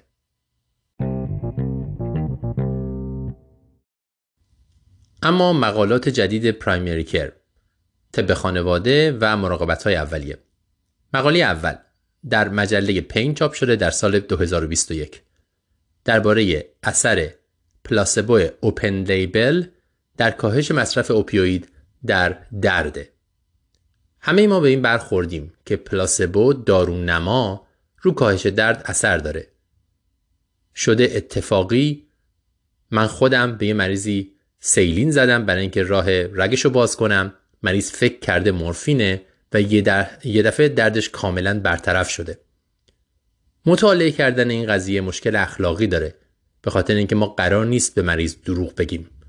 در این حال با توجه به اینکه پلاسبو خیلی می‌تونه موثر باشه خب میشه استفاده ازش کرد برای اینکه درد مریض کم بشه. حالا چجوری این مشکل اخلاقی رو برطرف کنیم و بتونیم اینو مطالعه کنیم؟ توی مطالعه نویسندگان این معجزه رو انجام دادن. چیکار کردن؟ مریضای بزرگسال 18 تا 65 ساله رو. که مشکل کاگنیتیو نداشتن می‌دونستن بفهمن قضیه رو اینا و عمل اسپاین داشتن عمل ستون فقرات داشتن وارد مطالعه کردن. به دو دسته تقسیمشون کردن. یه دسته رو بهشون گفتن ما به شما داریم پلاسبو میدیم. یعنی بهشون گفتن یک دارویی داریم می‌زنیم تو رگتون که هیچی نیست آبه. در مقابل دسته دیگه بهشون همون درمان رایج رو انجام دادن و این حرف رو بهشون نزدن. یعنی مریض هم خبر داشته که داره پلاسبو می‌گیره. بعد اومدن به هر دو گروه نسخه کردن اوپیوید و بهشون گفتن در صورت درد از این اوپیویدها می‌تونید استفاده کنید و بعد خواستن مقایسه کنن بین دو گروه که آیا مصرف اوپیوید در گروهی که این دارونما رو دارونمای اوپن لیبل رو داره می‌گیره کاهش پیدا می‌کنه یا نه؟ غیر از مصرف اوپیوید یه چیز دیگر هم بررسی کردن. اصلا رفتن آستانه درد دو تا گروه رو با همدیگه بررسی کردن. یه کار عجیبی کردن. رفتن سوزن زدن به جای مختلف بدن مریض به دست و پاش و ازش گفتن که چند تا درد داری. و اینو مقایسه کردن بین گروهی که اون پلاسبو رو گرفتن و گروهی که پلاسبو نگرفتن. حجم نمونه زیاد نبوده. 144 تا مریض می‌تونستن وارد مطالعه بشن. بعد اینکه مطالعه برشون توضیح دادن فقط 51 کی حاضر شدن که مشارکت کنن. اما نتیجه شگفتانگیزه. در دسته ای که پلاسبو گرفتن 30 درصد مصرف اوپیوید کاهش پیدا کرده. اینا داشتن دارویی می‌گرفتن که می‌دونستن هیچ اثری نداره و 30 درصد مصرف اوپیوید کاهش پیدا کرده. مریض های این گروه همینطور گزارش دادن که بدترین درد روزانهشون کم شده. این تفاوت معنیدار بوده. ولی متوسط درد روزانه بین دو گروه گزارشش تفاوت معنیداری نداشته. خب این مطالعه شاید مهمترین کاری که کرده اینه که یه راه حلی برای اون قضیه گول زدن مریض ها پیدا کرده و یه جوری تونسته به ما نشون بده که دارونما می‌تونه درد رو کم بکنه بدون اینکه اون مشکل اخلاقی رو پیش بیاره. ضعف های مطالعه چیه؟ طبیعتا یه ضعف بزرگش اینه که فقط یک سوم افرادی که می‌تونستن شرکت کنن شرکت کردن. شاید ما یک بایاسی داریم اینجا کسایی شرکت کردن که زمینه اینو داشتن که اینو بپذیرن و احساس کنن که دردشون بهتر میشه. در یک مرکزم انجام شده توسط یک جراح در, در نتیجه خیلی generalize نمیشه کرد تعمیم نمیشه داد. بر اساس نتایج این مقاله placebo دارونما حتی اگر مریض بدونه که داره placebo استفاده می‌کنه اثر داره برای چیزهایی مثل درد که خیلی subjective ه میشه ازش استفاده کرد. اگرچه این یه مقاله کافی نیست که ما اینو برداریم وارد کلینیکش بکنیم. ما به شواهد بیشتری احتیاج داریم. مقاله دوم در جاما چاپ شده در اکتبر 2021 درباره ویزیت های اورژانس ناشی از آسیب هایی که داروها می‌زنن. ما خب تو پرایمری کر تو جاهای مختلف حتی تو اورژانس یه عالم دارو برای مریض ها تجویز می‌کنیم. خیلی از اینها هم آسیبسا هستن. اینا اومدن بررسی بکنن ببینن که چقدر از ویزیت های اورژانس به خاطر مشکلاتیه که داروهایی که ما تجویز می‌کنیم دست مریضا میدیم اتفاق میافته. یه database عظیم ویزیت اورژانس رو از سال 2017 تا 2019 توی حدود 60 تا بیمارستان مختلف که همشون اورژانس 24 ساعته دارن اومدن بررسی کردن و تک تک ویزیت ها رو نگاه کردن ببینن که آیا می‌تونن بگن ویزیت به خاطر داروی نسخه شده بوده یا نه. هم استفاده درمانی رو در نظر گرفتن یعنی مریض درست استفاده کرد دارویی که باید استفاده کنه هم غیر درمانی. یعنی چی؟ یعنی مثلا یه بچه‌ای تو خونه بوده و اون دارو رو خورده. اون فرد دارو رو ابیوز کرده. کسی خواسته با اون دارو خودکشی کنه اووردوز کرده. و یا در نهایت به دلیل ناشناخته ای این دارو جایی مصرف شده که نباید می شده. نتیجه 96925 کیس پیدا کردن یعنی 6 تا ویزیت اورژانس ناشی از آسیب داروهای نسخه شده در سال برای هر هزار نفر جمعیت خیلی زیاده. 38 درصد اینها هم احتیاج داشته که مریض بستری بشه یعنی جدی بوده. بالای 65 سال احتمال اینکه مریض بره اورژانس بیشتر بوده 12 در هزار. یعنی تقریبا توی بالای 65 سال دو برابر بوده. 69 درصد از ویزیت ها به دلیل مصرف درست بوده. یعنی مریض گوش کرده کس دیگه هم که قرار نبوده بخوره نخورده. همون دارویی رو که تجویز شده خورده و اثرات جانبیش باعث شده که مریض بره اورژانس و خیلی مواقع بستری بشه. این در مجموعه. 70 درصد یا 60 همون 69 درصد تقریبا 70 درصد به دلیل استفاده درست. اما در زیر 45 سال قضیه فرق می‌کنه. بیشتر ویزیت های زیر 45 سال یعنی حدود 53 درصدشون به خاطر استفاده نادرست بوده. حالا به همه اون دلایلی که گفتم.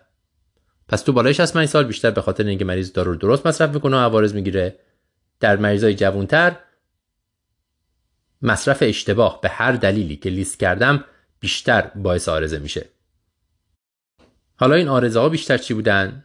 بالای 65 سال شایع ترین مشکلات استفاده از آنتیکواگولان و عوارضش بوده طبیعتا و همینطور عوارض داروهای دیابت یعنی هایپوگلایسمی و اینا در 25 تا 44 سال بیشترین ویزیت مربوط به بنزودیازپین ها و استفاده نادرست معمولا به صورت عمدی از بنزودیازپین ها بوده. در 15 تا 24 سال شایع علت خودکشی بوده. اینا دارو رو خوردن که یه بلایی سر خودشون بیارن. بیشترین داروهایی که این مشکلات رو ایجاد کرده اینهان. موقع تجویز اینا آدم باید حواسش بیشتر باشه.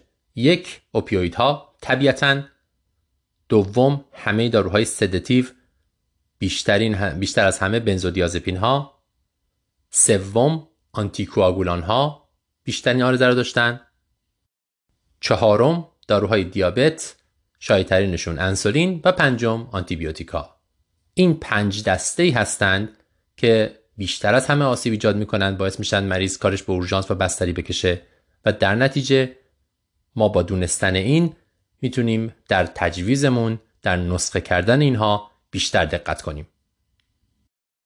نتایج خیلی عجیب و دور از ذهن نیست ولی دونستن اینها به صورت یه مقاله اینجوری به درد ما می‌خوره که حواسمون بیشتر جمع باشه به ویژه موقع نسخه کردن این داروها برای این گروه از بیماران.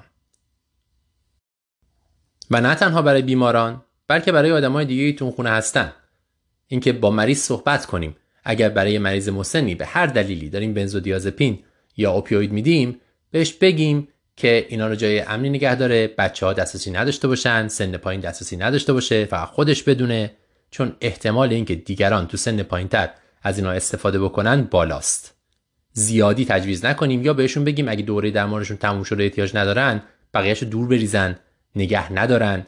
اینا چیزایی که می‌تونه به ما کمک کنه که جلوی این عوارض جانبی رو چه به دلیل استفاده درمانی چه غیر درمانی بگیریم و مریض کارش به اورژانس و بستری نکشه. مقاله بعدی تو JAMA 2021 چاپ شده. یک update ی هست بر توصیه استفاده از آسپرین برای پیشگیری از پره‌اکلامپسی و morbidity و mortality ناشی از اون در انجمن پیشگیری از پره‌اکلامپسی در آمریکا. پره‌اکلامپسی تقریبا تو چهار درصد حاملگی ها اتفاق میفته در آمریکا و خب اثرات جانبیش خیلی زیاده. این update update ی روی توصیه که سال 2014 شده و قبلا هم توی امرب فکر کنم راجع بهش صحبت کردیم. من دیگه وارد تعریف پرکلامسی اینا نمیشم. فشار بالای 14 روی 9 با پروتئینوری یا اون علائم دیگه مثل اینکه مریض سردرد داشته باشه نمی‌دونم مشکل نورولوژیک داشته باشه و غیره. کاری به اون نداریم. ببینیم چجوری می‌تونیم از این پیشگیری بکنیم. آسپرین پیشنهاد شده برای اینکه پیشگیری کنه از پرکلامسی در مریضای های ریسک. لول پیشنهاد بیه بی یه درجه پایین تر از ایه یعنی اینکه دادنش توصیه میشه بهتره که بدیم. دادنش از ندادنش بهتره. ای استرانگ خیلی قویه. چقدر آسپرین؟ 81 میلی گرم در روز یعنی یه دونه آسپرین بچه کی از 12 هفته حاملگی به بعد به این مریض ها که در ریسک بالای پرکلاسی هستن میگه باید آسپرین بدیم. چه مریض هایی یک تاریخچه پرکلامسی داشته باشن. دو حاملگی بیشتر از یک بچه یعنی چند وجود داشته باشه. سه مریض سابقه فشار خون داشته باشه. چهار مریض دیابت حاملگی داشته باشه. پنج مریض سابقه بیماری ایمنی یا بیماری کلیوی داشته باشه. این چندتا این چند گروه رو میگن از هفته دوازده حاملگی خوبه که بهشون آسپرین بدیم این از پرکلامسی پیشگیری می‌کنه. البته این توصیه رو هم کردن. اینا مریض هایی هستن که ریسک متوسط دارن برای پرکلامسی مریضایی که لو ریسکن هم گفته که اگه چند تا فاکتور رو داشته باشن می‌تونیم بهشون بدیم و ازش سود می‌برن. این چند تا فاکتور چیه؟ من که خیلی جزئیات میشه. من فقط سریع میگم تو ذهنتون یه مروری بشه. مریضایی که چاقن مریضایی که سابقه خانوادگی پرکلامسی دارن سن بالای 35 و مریضایی که قبلا مشکل داشتن توی حاملگیشون حالا پرکلامسی نبوده مشکلات دیگه داشتن. به این مریض ها هم میگه که می‌تونیم در نظر بگیریم اگه چند تا از این فاکتورها رو با هم دیگه داشته باشن. مریضی که سابقه خانوادگیش رو داره خودش هم بالای 35 ساله. چاقم هست می‌تونه از آسپرین بعد از 12 هفته سود ببره. و احتمالا این از پرکلامسی پیشگیری می‌کنه. مقاله بعدی طب نوزادان هست در مجله زنان و زایمان چاپ شده در سپتامبر 2021 اومدن ببینن این کاری که ما خیلی موقع ها روتین انجام میدیم. یعنی بلادگس بند ناف. هیچ رابطه ای واقعا. با اینکه نوزاد وزش چجوری باشه در نهایت چه بلایی سرش بیاد. داره یا نداره فایده ای داره انجامش یا نه. فرض ما برای انجام این کار اینه. ما میگیم که مونیتور کردن وضعیت قلبی مریض وضعیت قلبی مریض نه بچه جنین. توی شکم مادر به ما یک اندازه میده از میزان اسیدوز خون جنین. و این اسیدوز خون جنین هم به ما یک اندازه میده از اینکه بعدش وضعیت جنین چجوریه. حالا اینا خواستم ببینن آیا این رابطه واقعا وجود داره یا نه. معیار این که بعدش وضع جنین چجوریه آبگار مریض در دقیقه پنج بعد از تولد رو در نظر گرفتن. ما می‌دونیم. این البته ملاک خیلی خوبی نیست که حالا ببینیم که آیا جنین خوب رشد می‌کنه و غیره. ولی به نظر می‌رسه که آبکار در دقیقه پنج معیاری باشه که رابطه خوبی داره با اینکه نوزاد وضعش خوبه یا نه. حالا اومدن اینا این کار کردن. از همه این بچه ها که به دنیا اومدن وقتی به دنیا اومدنشون بلادگس بند ناف رو برداشتن جمع کردن بعد آبکار دقیقه پنجشون هم ثبت کردن. ببینن که اینا با هم رابطه دارن یا ندارن.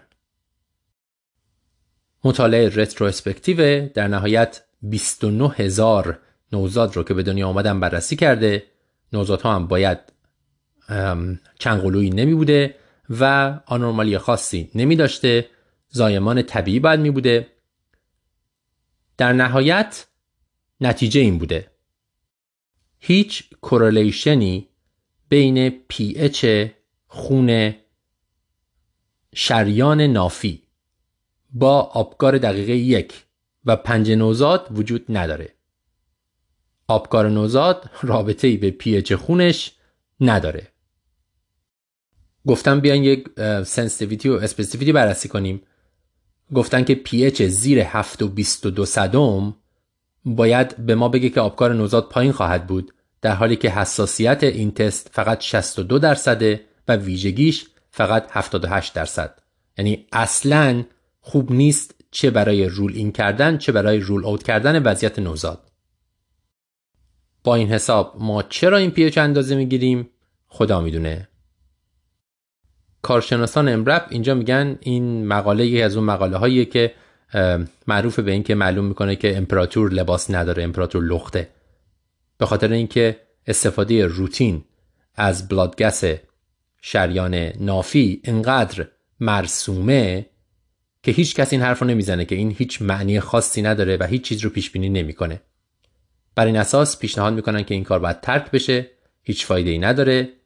حتی به صورت غیر روتین هم معلوم نیستش که چیزی رو تغییر بده. یک قدم فراتر میرن حتی نویسندگان این مقاله اینجا و میگن که ما حتی شواهدی نداریم که به ما بگه مانیتور کردن روتین ضربان قلب جنین چیزی رو تغییر میده. ما می‌دونیم اگر ضربان قلب جنین نباشه یک حرف دیگه است. باشه یک حرف دیگه است. اما اینکه پترن هاش رو ما مانیتور کنیم و بر اون اساس قضاوت کنیم که وضعیت بچه چجوریه هیچ شواهدی نداره. و مقالاتی هم هستش که میگه این پترن ها رو بررسی کردن و بر اساس اون عمل کردن مورتالیتی و موربیدیتی رو تغییر نمیده.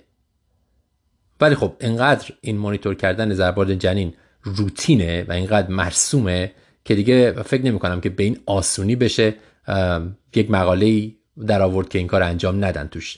به یه داستان دیگه است. فعلا توی این مقاله ما به این نتیجه رسیدیم که بلادگس شریان نافی هیچ ربطی به آبگار مریض نداره و چیزی رو پیش بینی نمی‌کنه و احتمالا نباید انجام بشه و لزومی نداره. مقاله بعدی رو من خیلی سریع میگم. یه مقاله کوچیکی است در اکتبر 2021 در بازم زنان زایمان چاپ شده. درباره اینه که ما می‌تونیم استفاده از بوپرنورفین رو induction در واقع withdrawal از opioid رو در زنان حامله تو خونه شروع کنیم یا نه. ما می‌دونیم برای اینکه بوپرنورفین بدیم و وابستگی به opioid رو درمان کنیم یک دوره می‌خواد که مریض اول بره تو withdrawal.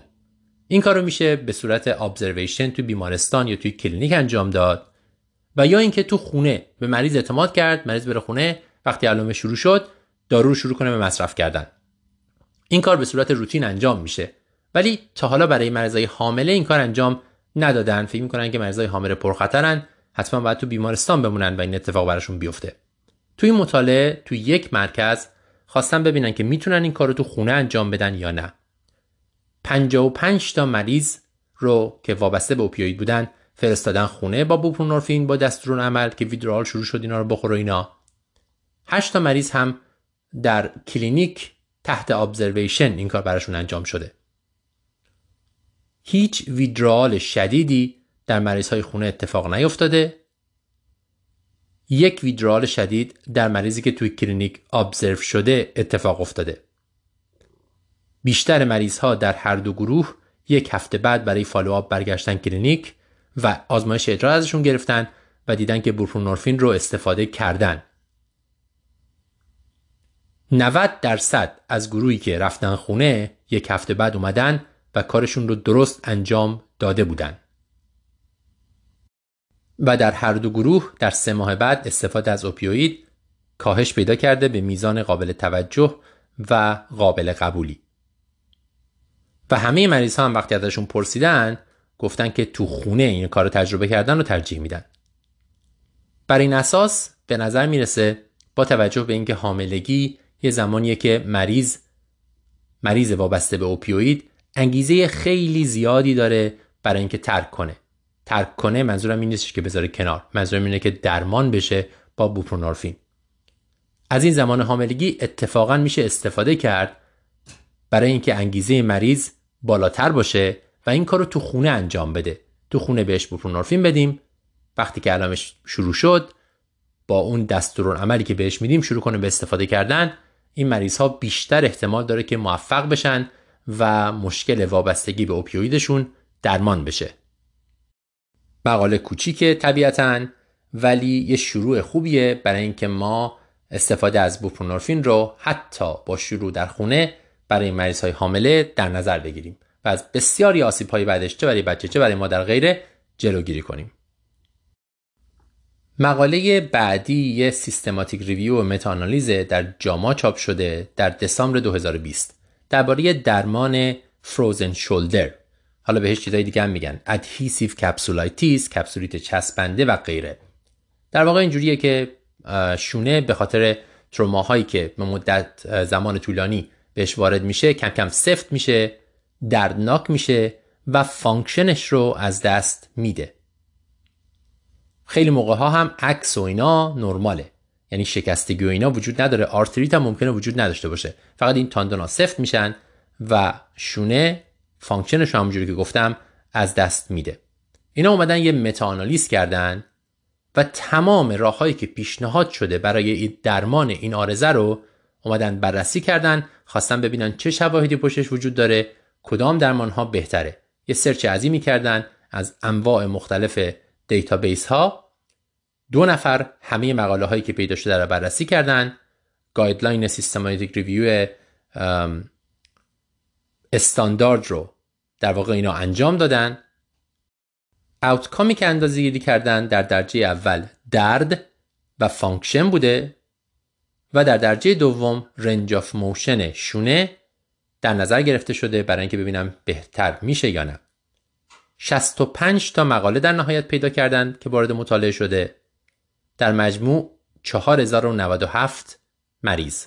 این یه خورده کمتر از استاندارده. چون ما میگیم به طور متوسط هر مقاله ای باید 100 تا مریض داشته باشه. اینو باید 6500 تا مریض می داشته تا بگیم که مقاله خوبیه. یه خورده کمتر از اون چیزی که باید باشه. دو درمان اصلی این کار یکی تزریق داخل شانه است تزریق استروئید داخل شانه و دومی physical therapy. برای درد در کوتاه مدت تزریق steroid داخل شونه ظاهرا موثر بوده. همینطور هم تزریق داخل شونه از physical therapy برای درد بهتر بوده. البته فقط یک امتیاز از ده امتیاز روی اون visual analog scale درد. یعنی درد یک از ده کمتر کرده. برای function هم تزریق کورتیکوستروید داخل شونه از اینکه هیچ درمانی نکنیم و از physical therapy بهتر بوده. برای درد میان مدت هم گفته که اگر ورزش رو یک در واقع physical therapy رو اضافه کنیم به steroid می‌تونه درد رو در میان مدت هم کم کنه. در واقع اگر بخوایم نتیجه مقاله رو نگاه کنیم میگه تزریق استروئید داخل شانه خوبه. منتها یه مشکلی وجود داره. اونم اینه که اگه خوب بررسی بکنیم مقالات کیفیتشون زیاد خوب نیست. خیلی از مقالات blind نیستن. در نتیجه مریض می‌دونسته داره steroid می‌گیره یا نمی‌گیره. خیلی از مقالات گروه کنترل با تزریق ندارن. در واقع steroid تزریق کردن یا اینکه هیچ کاری نکردن. در نتیجه ممکنه که اثر پلاسبوی خود تزریق باعث شده باشه که این اتفاق بیفته.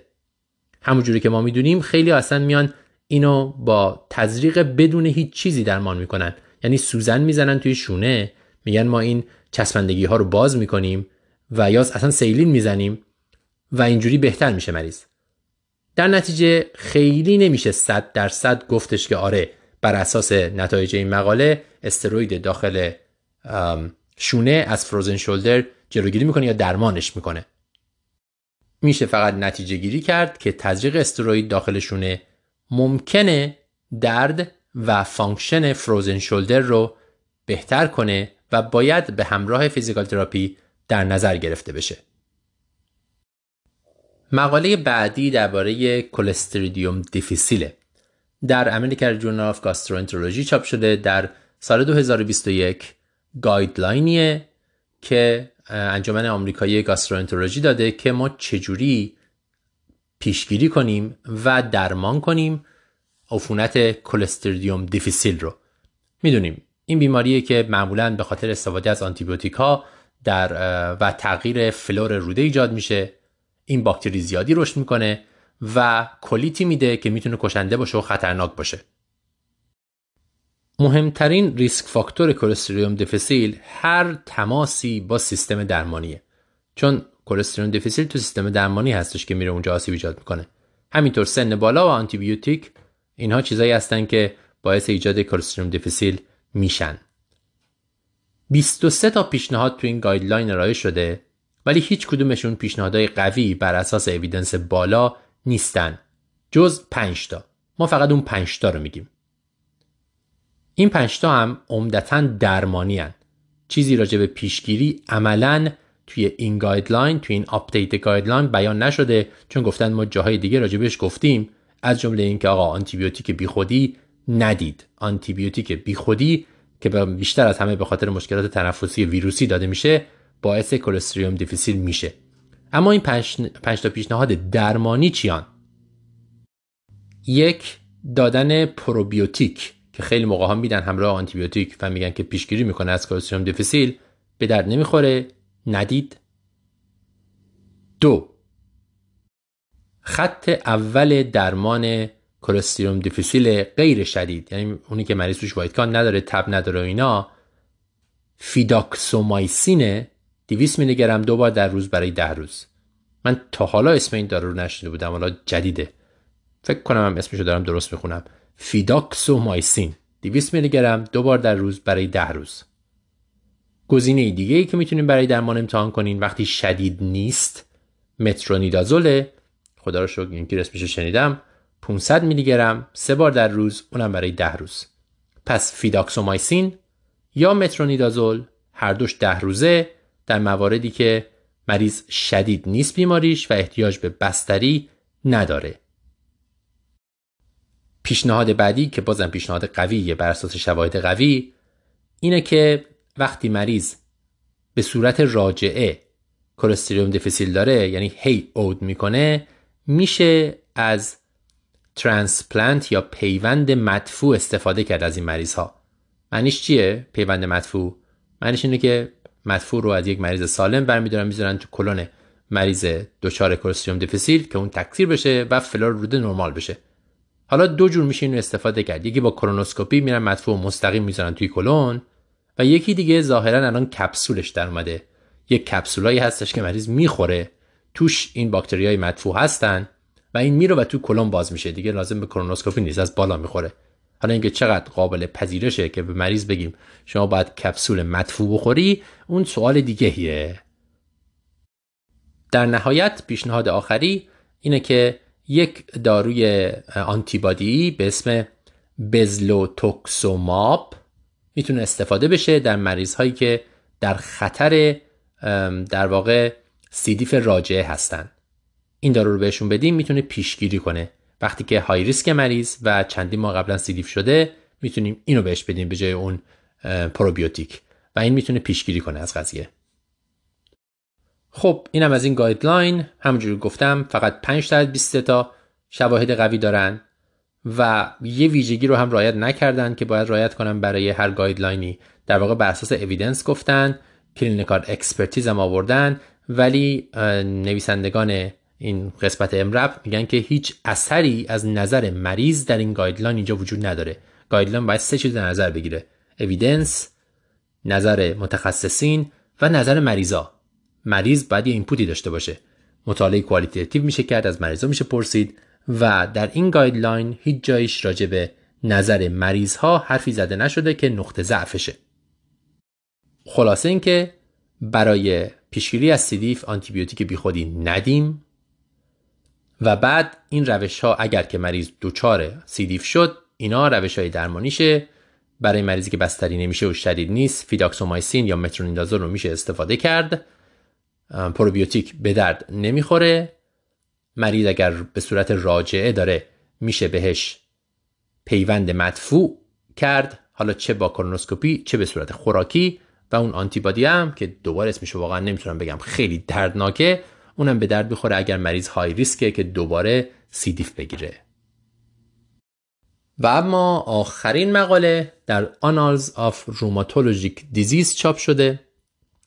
در دسامبر 2020 درباره آسیب های rotator cuff ه آسیب rotator cuff مخصوصا تو ورزشکارا خیلی شایعه. می‌تونه به خاطر کشیده شدن تاندون باشه می‌تونه به خاطر پارگی تاندون به صورت کامل یا partial باشه درمانش یکی physical therapy ه و یکی جراحی.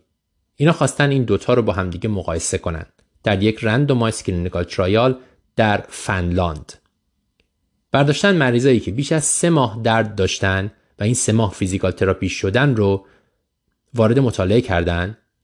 بعد این مریضا رو MRI کردن ببینن که مشکل rotator cuff دارن یا نه. بنابراین از همون اول شروع کردن مریضایی که سه ماه physical therapy شدن. 417 تا مریض پیدا کردن از بیش از 3000 تا referral که توی MRI مشکل داشتن. و بعد اینا رو به دو دسته تقسیم کردن به صورت random. اونایی که جراحی بشن و اونایی که جراحی نشن و فقط همون physical therapy رو ادامه بدن. و بعد در فاصله دو سال بعد درد و function اینها رو با همدیگه مقایسه کردن. در فاصله دو سال بعد تفاوت معنیداری بین دو گروه جراحی و غیر جراحی وجود نداشته. به صورت متوسط درد دو سال بعد سی تا از 100 تا کاهش پیدا کرده در هر دو گروه. function شونه هم 20 تا از 100 تا به طور متوسط در هر دو گروه کاهش پیدا کرده. تفاوت معنیداری بین جراحی و غیر جراحی وجود نداره. تنها تفاوتی که پیدا کردن وقتی رفتن تو گروه ها نگاه کردن دیدن اونهایی که پارگی کامل rotator cuff داشتن partial نه کامل ممکنه که جراحی یه خورده درد رو بهتر کرده باشه و همچنین function رو. برای درد 13 امتیاز از 100 امتیاز و برای function 7 امتیاز از 100 امتیاز. بر این اساس اینا پیشنهاد کردن که برای مشکلات rotator cuff فرقی بین جراحی و غیر جراحی وجود نداره مگر اینکه پارگی کامل باشه در اون صورت شاید جراحی یه خورده بیشتر کمک کنه. همونجوری که گفتم به نظر می‌رسه که دو, دو سال قضیه ادامه داره. یعنی چیز یه روزه دو روزه نیست. به مریضا گفت که انتظارشو نداشته باشن که به این زودی ها کامل خوب بشه و برگردن سر خونی اولشون. متاسفانه. این هم خلاصه مقالات جدید. امیدوارم که استفاده کنین ازش به دردتون بخوره. خب یه خلاصه بگیم ببینیم چیا اصلا گفتیم. توی مقدمه راجع به کیس نوجوان دچار اوتیزم حرف زدیم که اول تشخیص ADHD داده بودن بعدش نمی‌دونم تشخیص دیگه دادن. در نهایت رسیدم به اوتیزم. گفتیم که این بیماری ممکنه که دیرتر تشخیص داده بشه تمام تظاهرات رو نداشته باشه و خیلی چیزها رو مخصوصا در مورد مسائل روانی منتال این کووید آورده بالا. حواسمون به این چیزها باشه. درباره سیاه سرفه مفصل حرف زدیم. یه مرور کاملی کردیم رو سیاه سرفه. چیزایی که به نظرم باید یادمون بمونه اینه که هدف درمان و پیدا کردن سیاه سرفه که حتی در مریض های واکسینه و در بزرگسال هم می‌تونه اتفاق بیفته اینه که این باکتریه به نوزاد و زن حامله نرسه. چون توی, نو... توی نوزاد می‌تونه کشنده باشه و خیلی خطرناک باشه. گفتیم هر مریضی که بیشتر از دو هفته سرفه داره ما باید به این فکر کنیم. متاسفانه علائم اولیش خیلی قابل تشخیص از یه سرماخوردگی ساده نیست. تو دوران کووید هم که دیگه همه کووید دارن مگر اینکه خلافش ثابت بشه. یعنی در واقع حتی اگه خلافش ثابت بشه. بنابراین ممکنه که این بیماری پنهان بمونه. حواسمون به تماس های مریض باشه و بپرسیم اگر سرفه دو هفته ادامه داره تب همراه باش نیست یا سرفه پاروگزیسماله یعنی یه دفعه میاد بعد مریض یه ساعت خوبه یا مریض بزرگسال استفراغ می‌کنه بعد از سرفه کردن باید حتما به سیاه سرفه فکر کنیم درمان رو شروع کنیم و برای مریض PCR بفرستیم. درمان آزیترومایسینه می‌تونین کلاریترومایسین به جاش بدید یا کوتریموکسازول. حواسمون باشه ببینیم مریض با کی در تماس بوده اونا رو هم درمان کنیم. به ویژه اگر نوزاد یا زن حامل اون دوروبر هست و با مریض در تماس بوده حتی به مدت کوتاهی باید درمان بشه. درباره مقاومت به انسولین خیلی مفصل حرف زدیم. یه بحثی که اصلا من نمی‌خوام وارد جزئیاتش بشم. یه بحث بیوشیمی کردیم پاتوفیزیولوژی کردیم که من مدت ها بودم چنین بحثی نکرده بودم. ولی در نهایت یه چیز بخوام یادمون بمونه اینه که بر اساس نظر دکتر جانسون متخصص طب اورژانس و روش زندگی lifestyle medicine دیابت قابل درمانه فقط قرار نیست کنترلش کنیم. با تغذیه اول از همه بازم تغذیه بازم تغذیه و در نهایت با ورزش میشه درمانش کرد. تغذیه رو خیلی مفصل راجبش حرف زدیم ورزش رو هم همینطور. من فقط راجع به تغذیه بگم نتیجه این بودش که رژیمی که برای اینا توصیه میشه رژیمی بر اساس غذاهای process نشده یعنی شکر توش نباشه process نشده باشه نمی‌دونم از کنسرو نیاد و اینا. اساسش بر اساس گیاه باشه کل گیاه یعنی انواع مختلف سبزیجات و میوه‌جات. و گوشت بیشتر از هفته یه بار مصرف نشه. و بعد راجع به مقالات حرف زدیم. من سریع یک جمله راجع به هر مقاله بگم. گفتیم در مریض های های ریسک بعد از هفته دوازده حاملگی میشه آسپرین داد. آسپرین بچه و این به نظر می‌رسه که جلوی پرکلامپسی رو بگیره. مروری کردیم بر ویزیت های اورژانس به دلیل داروهایی که نسخه شده. گفتیم تو سن 65 سال به بالا مشکل بیشتر مال آنتیکواگولان هاست و داروهای دیابتی و تو سن پایین 45 سال بیشتر مشکل مربوط به بنزودیازپین ها و اوپیوید هاست و به دلیل استفاده نادرست یا نابجا از دارو اتفاق میفته در سن زیر 25 سال هم گفتیم که بیشتر به دلیل تلاش برای خودکشیه. کدوم داروها بیشتر خطرناکن؟ اول ها بعد سدتیف ها مثل بنزودیازپین بعد آنتیکواگولان ها داروهای دیابت و در نهایت آنتیبیوتیک ها اینها رو وقتی که داریم میدیم حواسمون باشه اضافهش رو بگیم مریض چیکار کنه جاش امن باشه و توضیح بدیم راجع به عوارضش. گفتیم برخلاف practice روتین ما به نظر می‌رسه که blood gas بندناف خیلی رابطه با آپگار نداره. در موقع تولد نوزاد لزومی نداره اصلا ما این کار رو انجام بدیم و blood gas بندناف رو بگیریم. گفتیم درمان buprenorphine رو برای مشکل وابستگی به opioid در زنان حامله میشه تو خونه شروع کرد. تو خونه اون induction رو انجام داد بر اساس این مقاله ای که راجع بهش حرف زدیم. گفتیم که placebo حتی open label ش یعنی وقتی مریض می‌دونه داره placebo می‌گیره می‌تونه درد کنترل کنه به نظر می‌رسه. گفتیم که برای frozen shoulder این مقاله متاآنالیز ادعا می‌کنه که تزریق داخل مفصلی استروئید همراه با ورزش مفیده ولی خیلی معلوم نیست. همه سرش موافق نیستن. همینجا هم دوتا کارشناس با همدیگه بحث دارن. و به حال میشه پیشنهادش کرد. ممکنه اثر داشته باشه. درباره guideline پیشگیری و درمان از Clostridium difficile صحبت کردیم. گفتیم که به نظر می‌رسه که این guideline خیلی کامل نیست به خاطر اینکه فقط 5 تا از 23 تا پیشنهادشون بر اساس اویدنس درست حسابیه و اینکه هیچ مریضی رو نظر مریض ها رو داخل نکردد اون 5 تا رو گفتیم که بیشتر راجع به درمانه اما اصل قضیه اینه که آنتیبیوتیک اضافه به کسی ندیم. و در نهایت گفتیم که روتیتور کاف اینجری بر اساس مقاله‌ای که گفتیم می‌تونه به روش جراحی یا غیر جراحی درمان بشه. اگر که کامل نباشه پارگی rotator cuff این دوتا با همدیگه چه از نظر درد چه از نظر function فرقی نمی‌کنن. یه قسمتی هم داشتیم درباره یک case احتباس ادراری در نواحی دوردست که من دیگه وارد جزئیاتش نمیشم.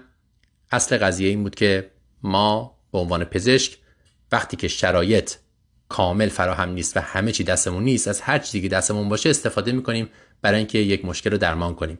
یه مرور خوبی بود بر احتباس ادراری و اینکه چه کارایی میشه کرد. این مریض در نهایت با بنزودیازپین درمان شده بود تا حداقل به صورت موقت. اینم خلاصه مطلب که من خیلی سریع این همه دو ساعت رو در عرض هفت دقیقه برای شما تعریف کردم. امیدوارم خیلی تند حرف نزده باشم.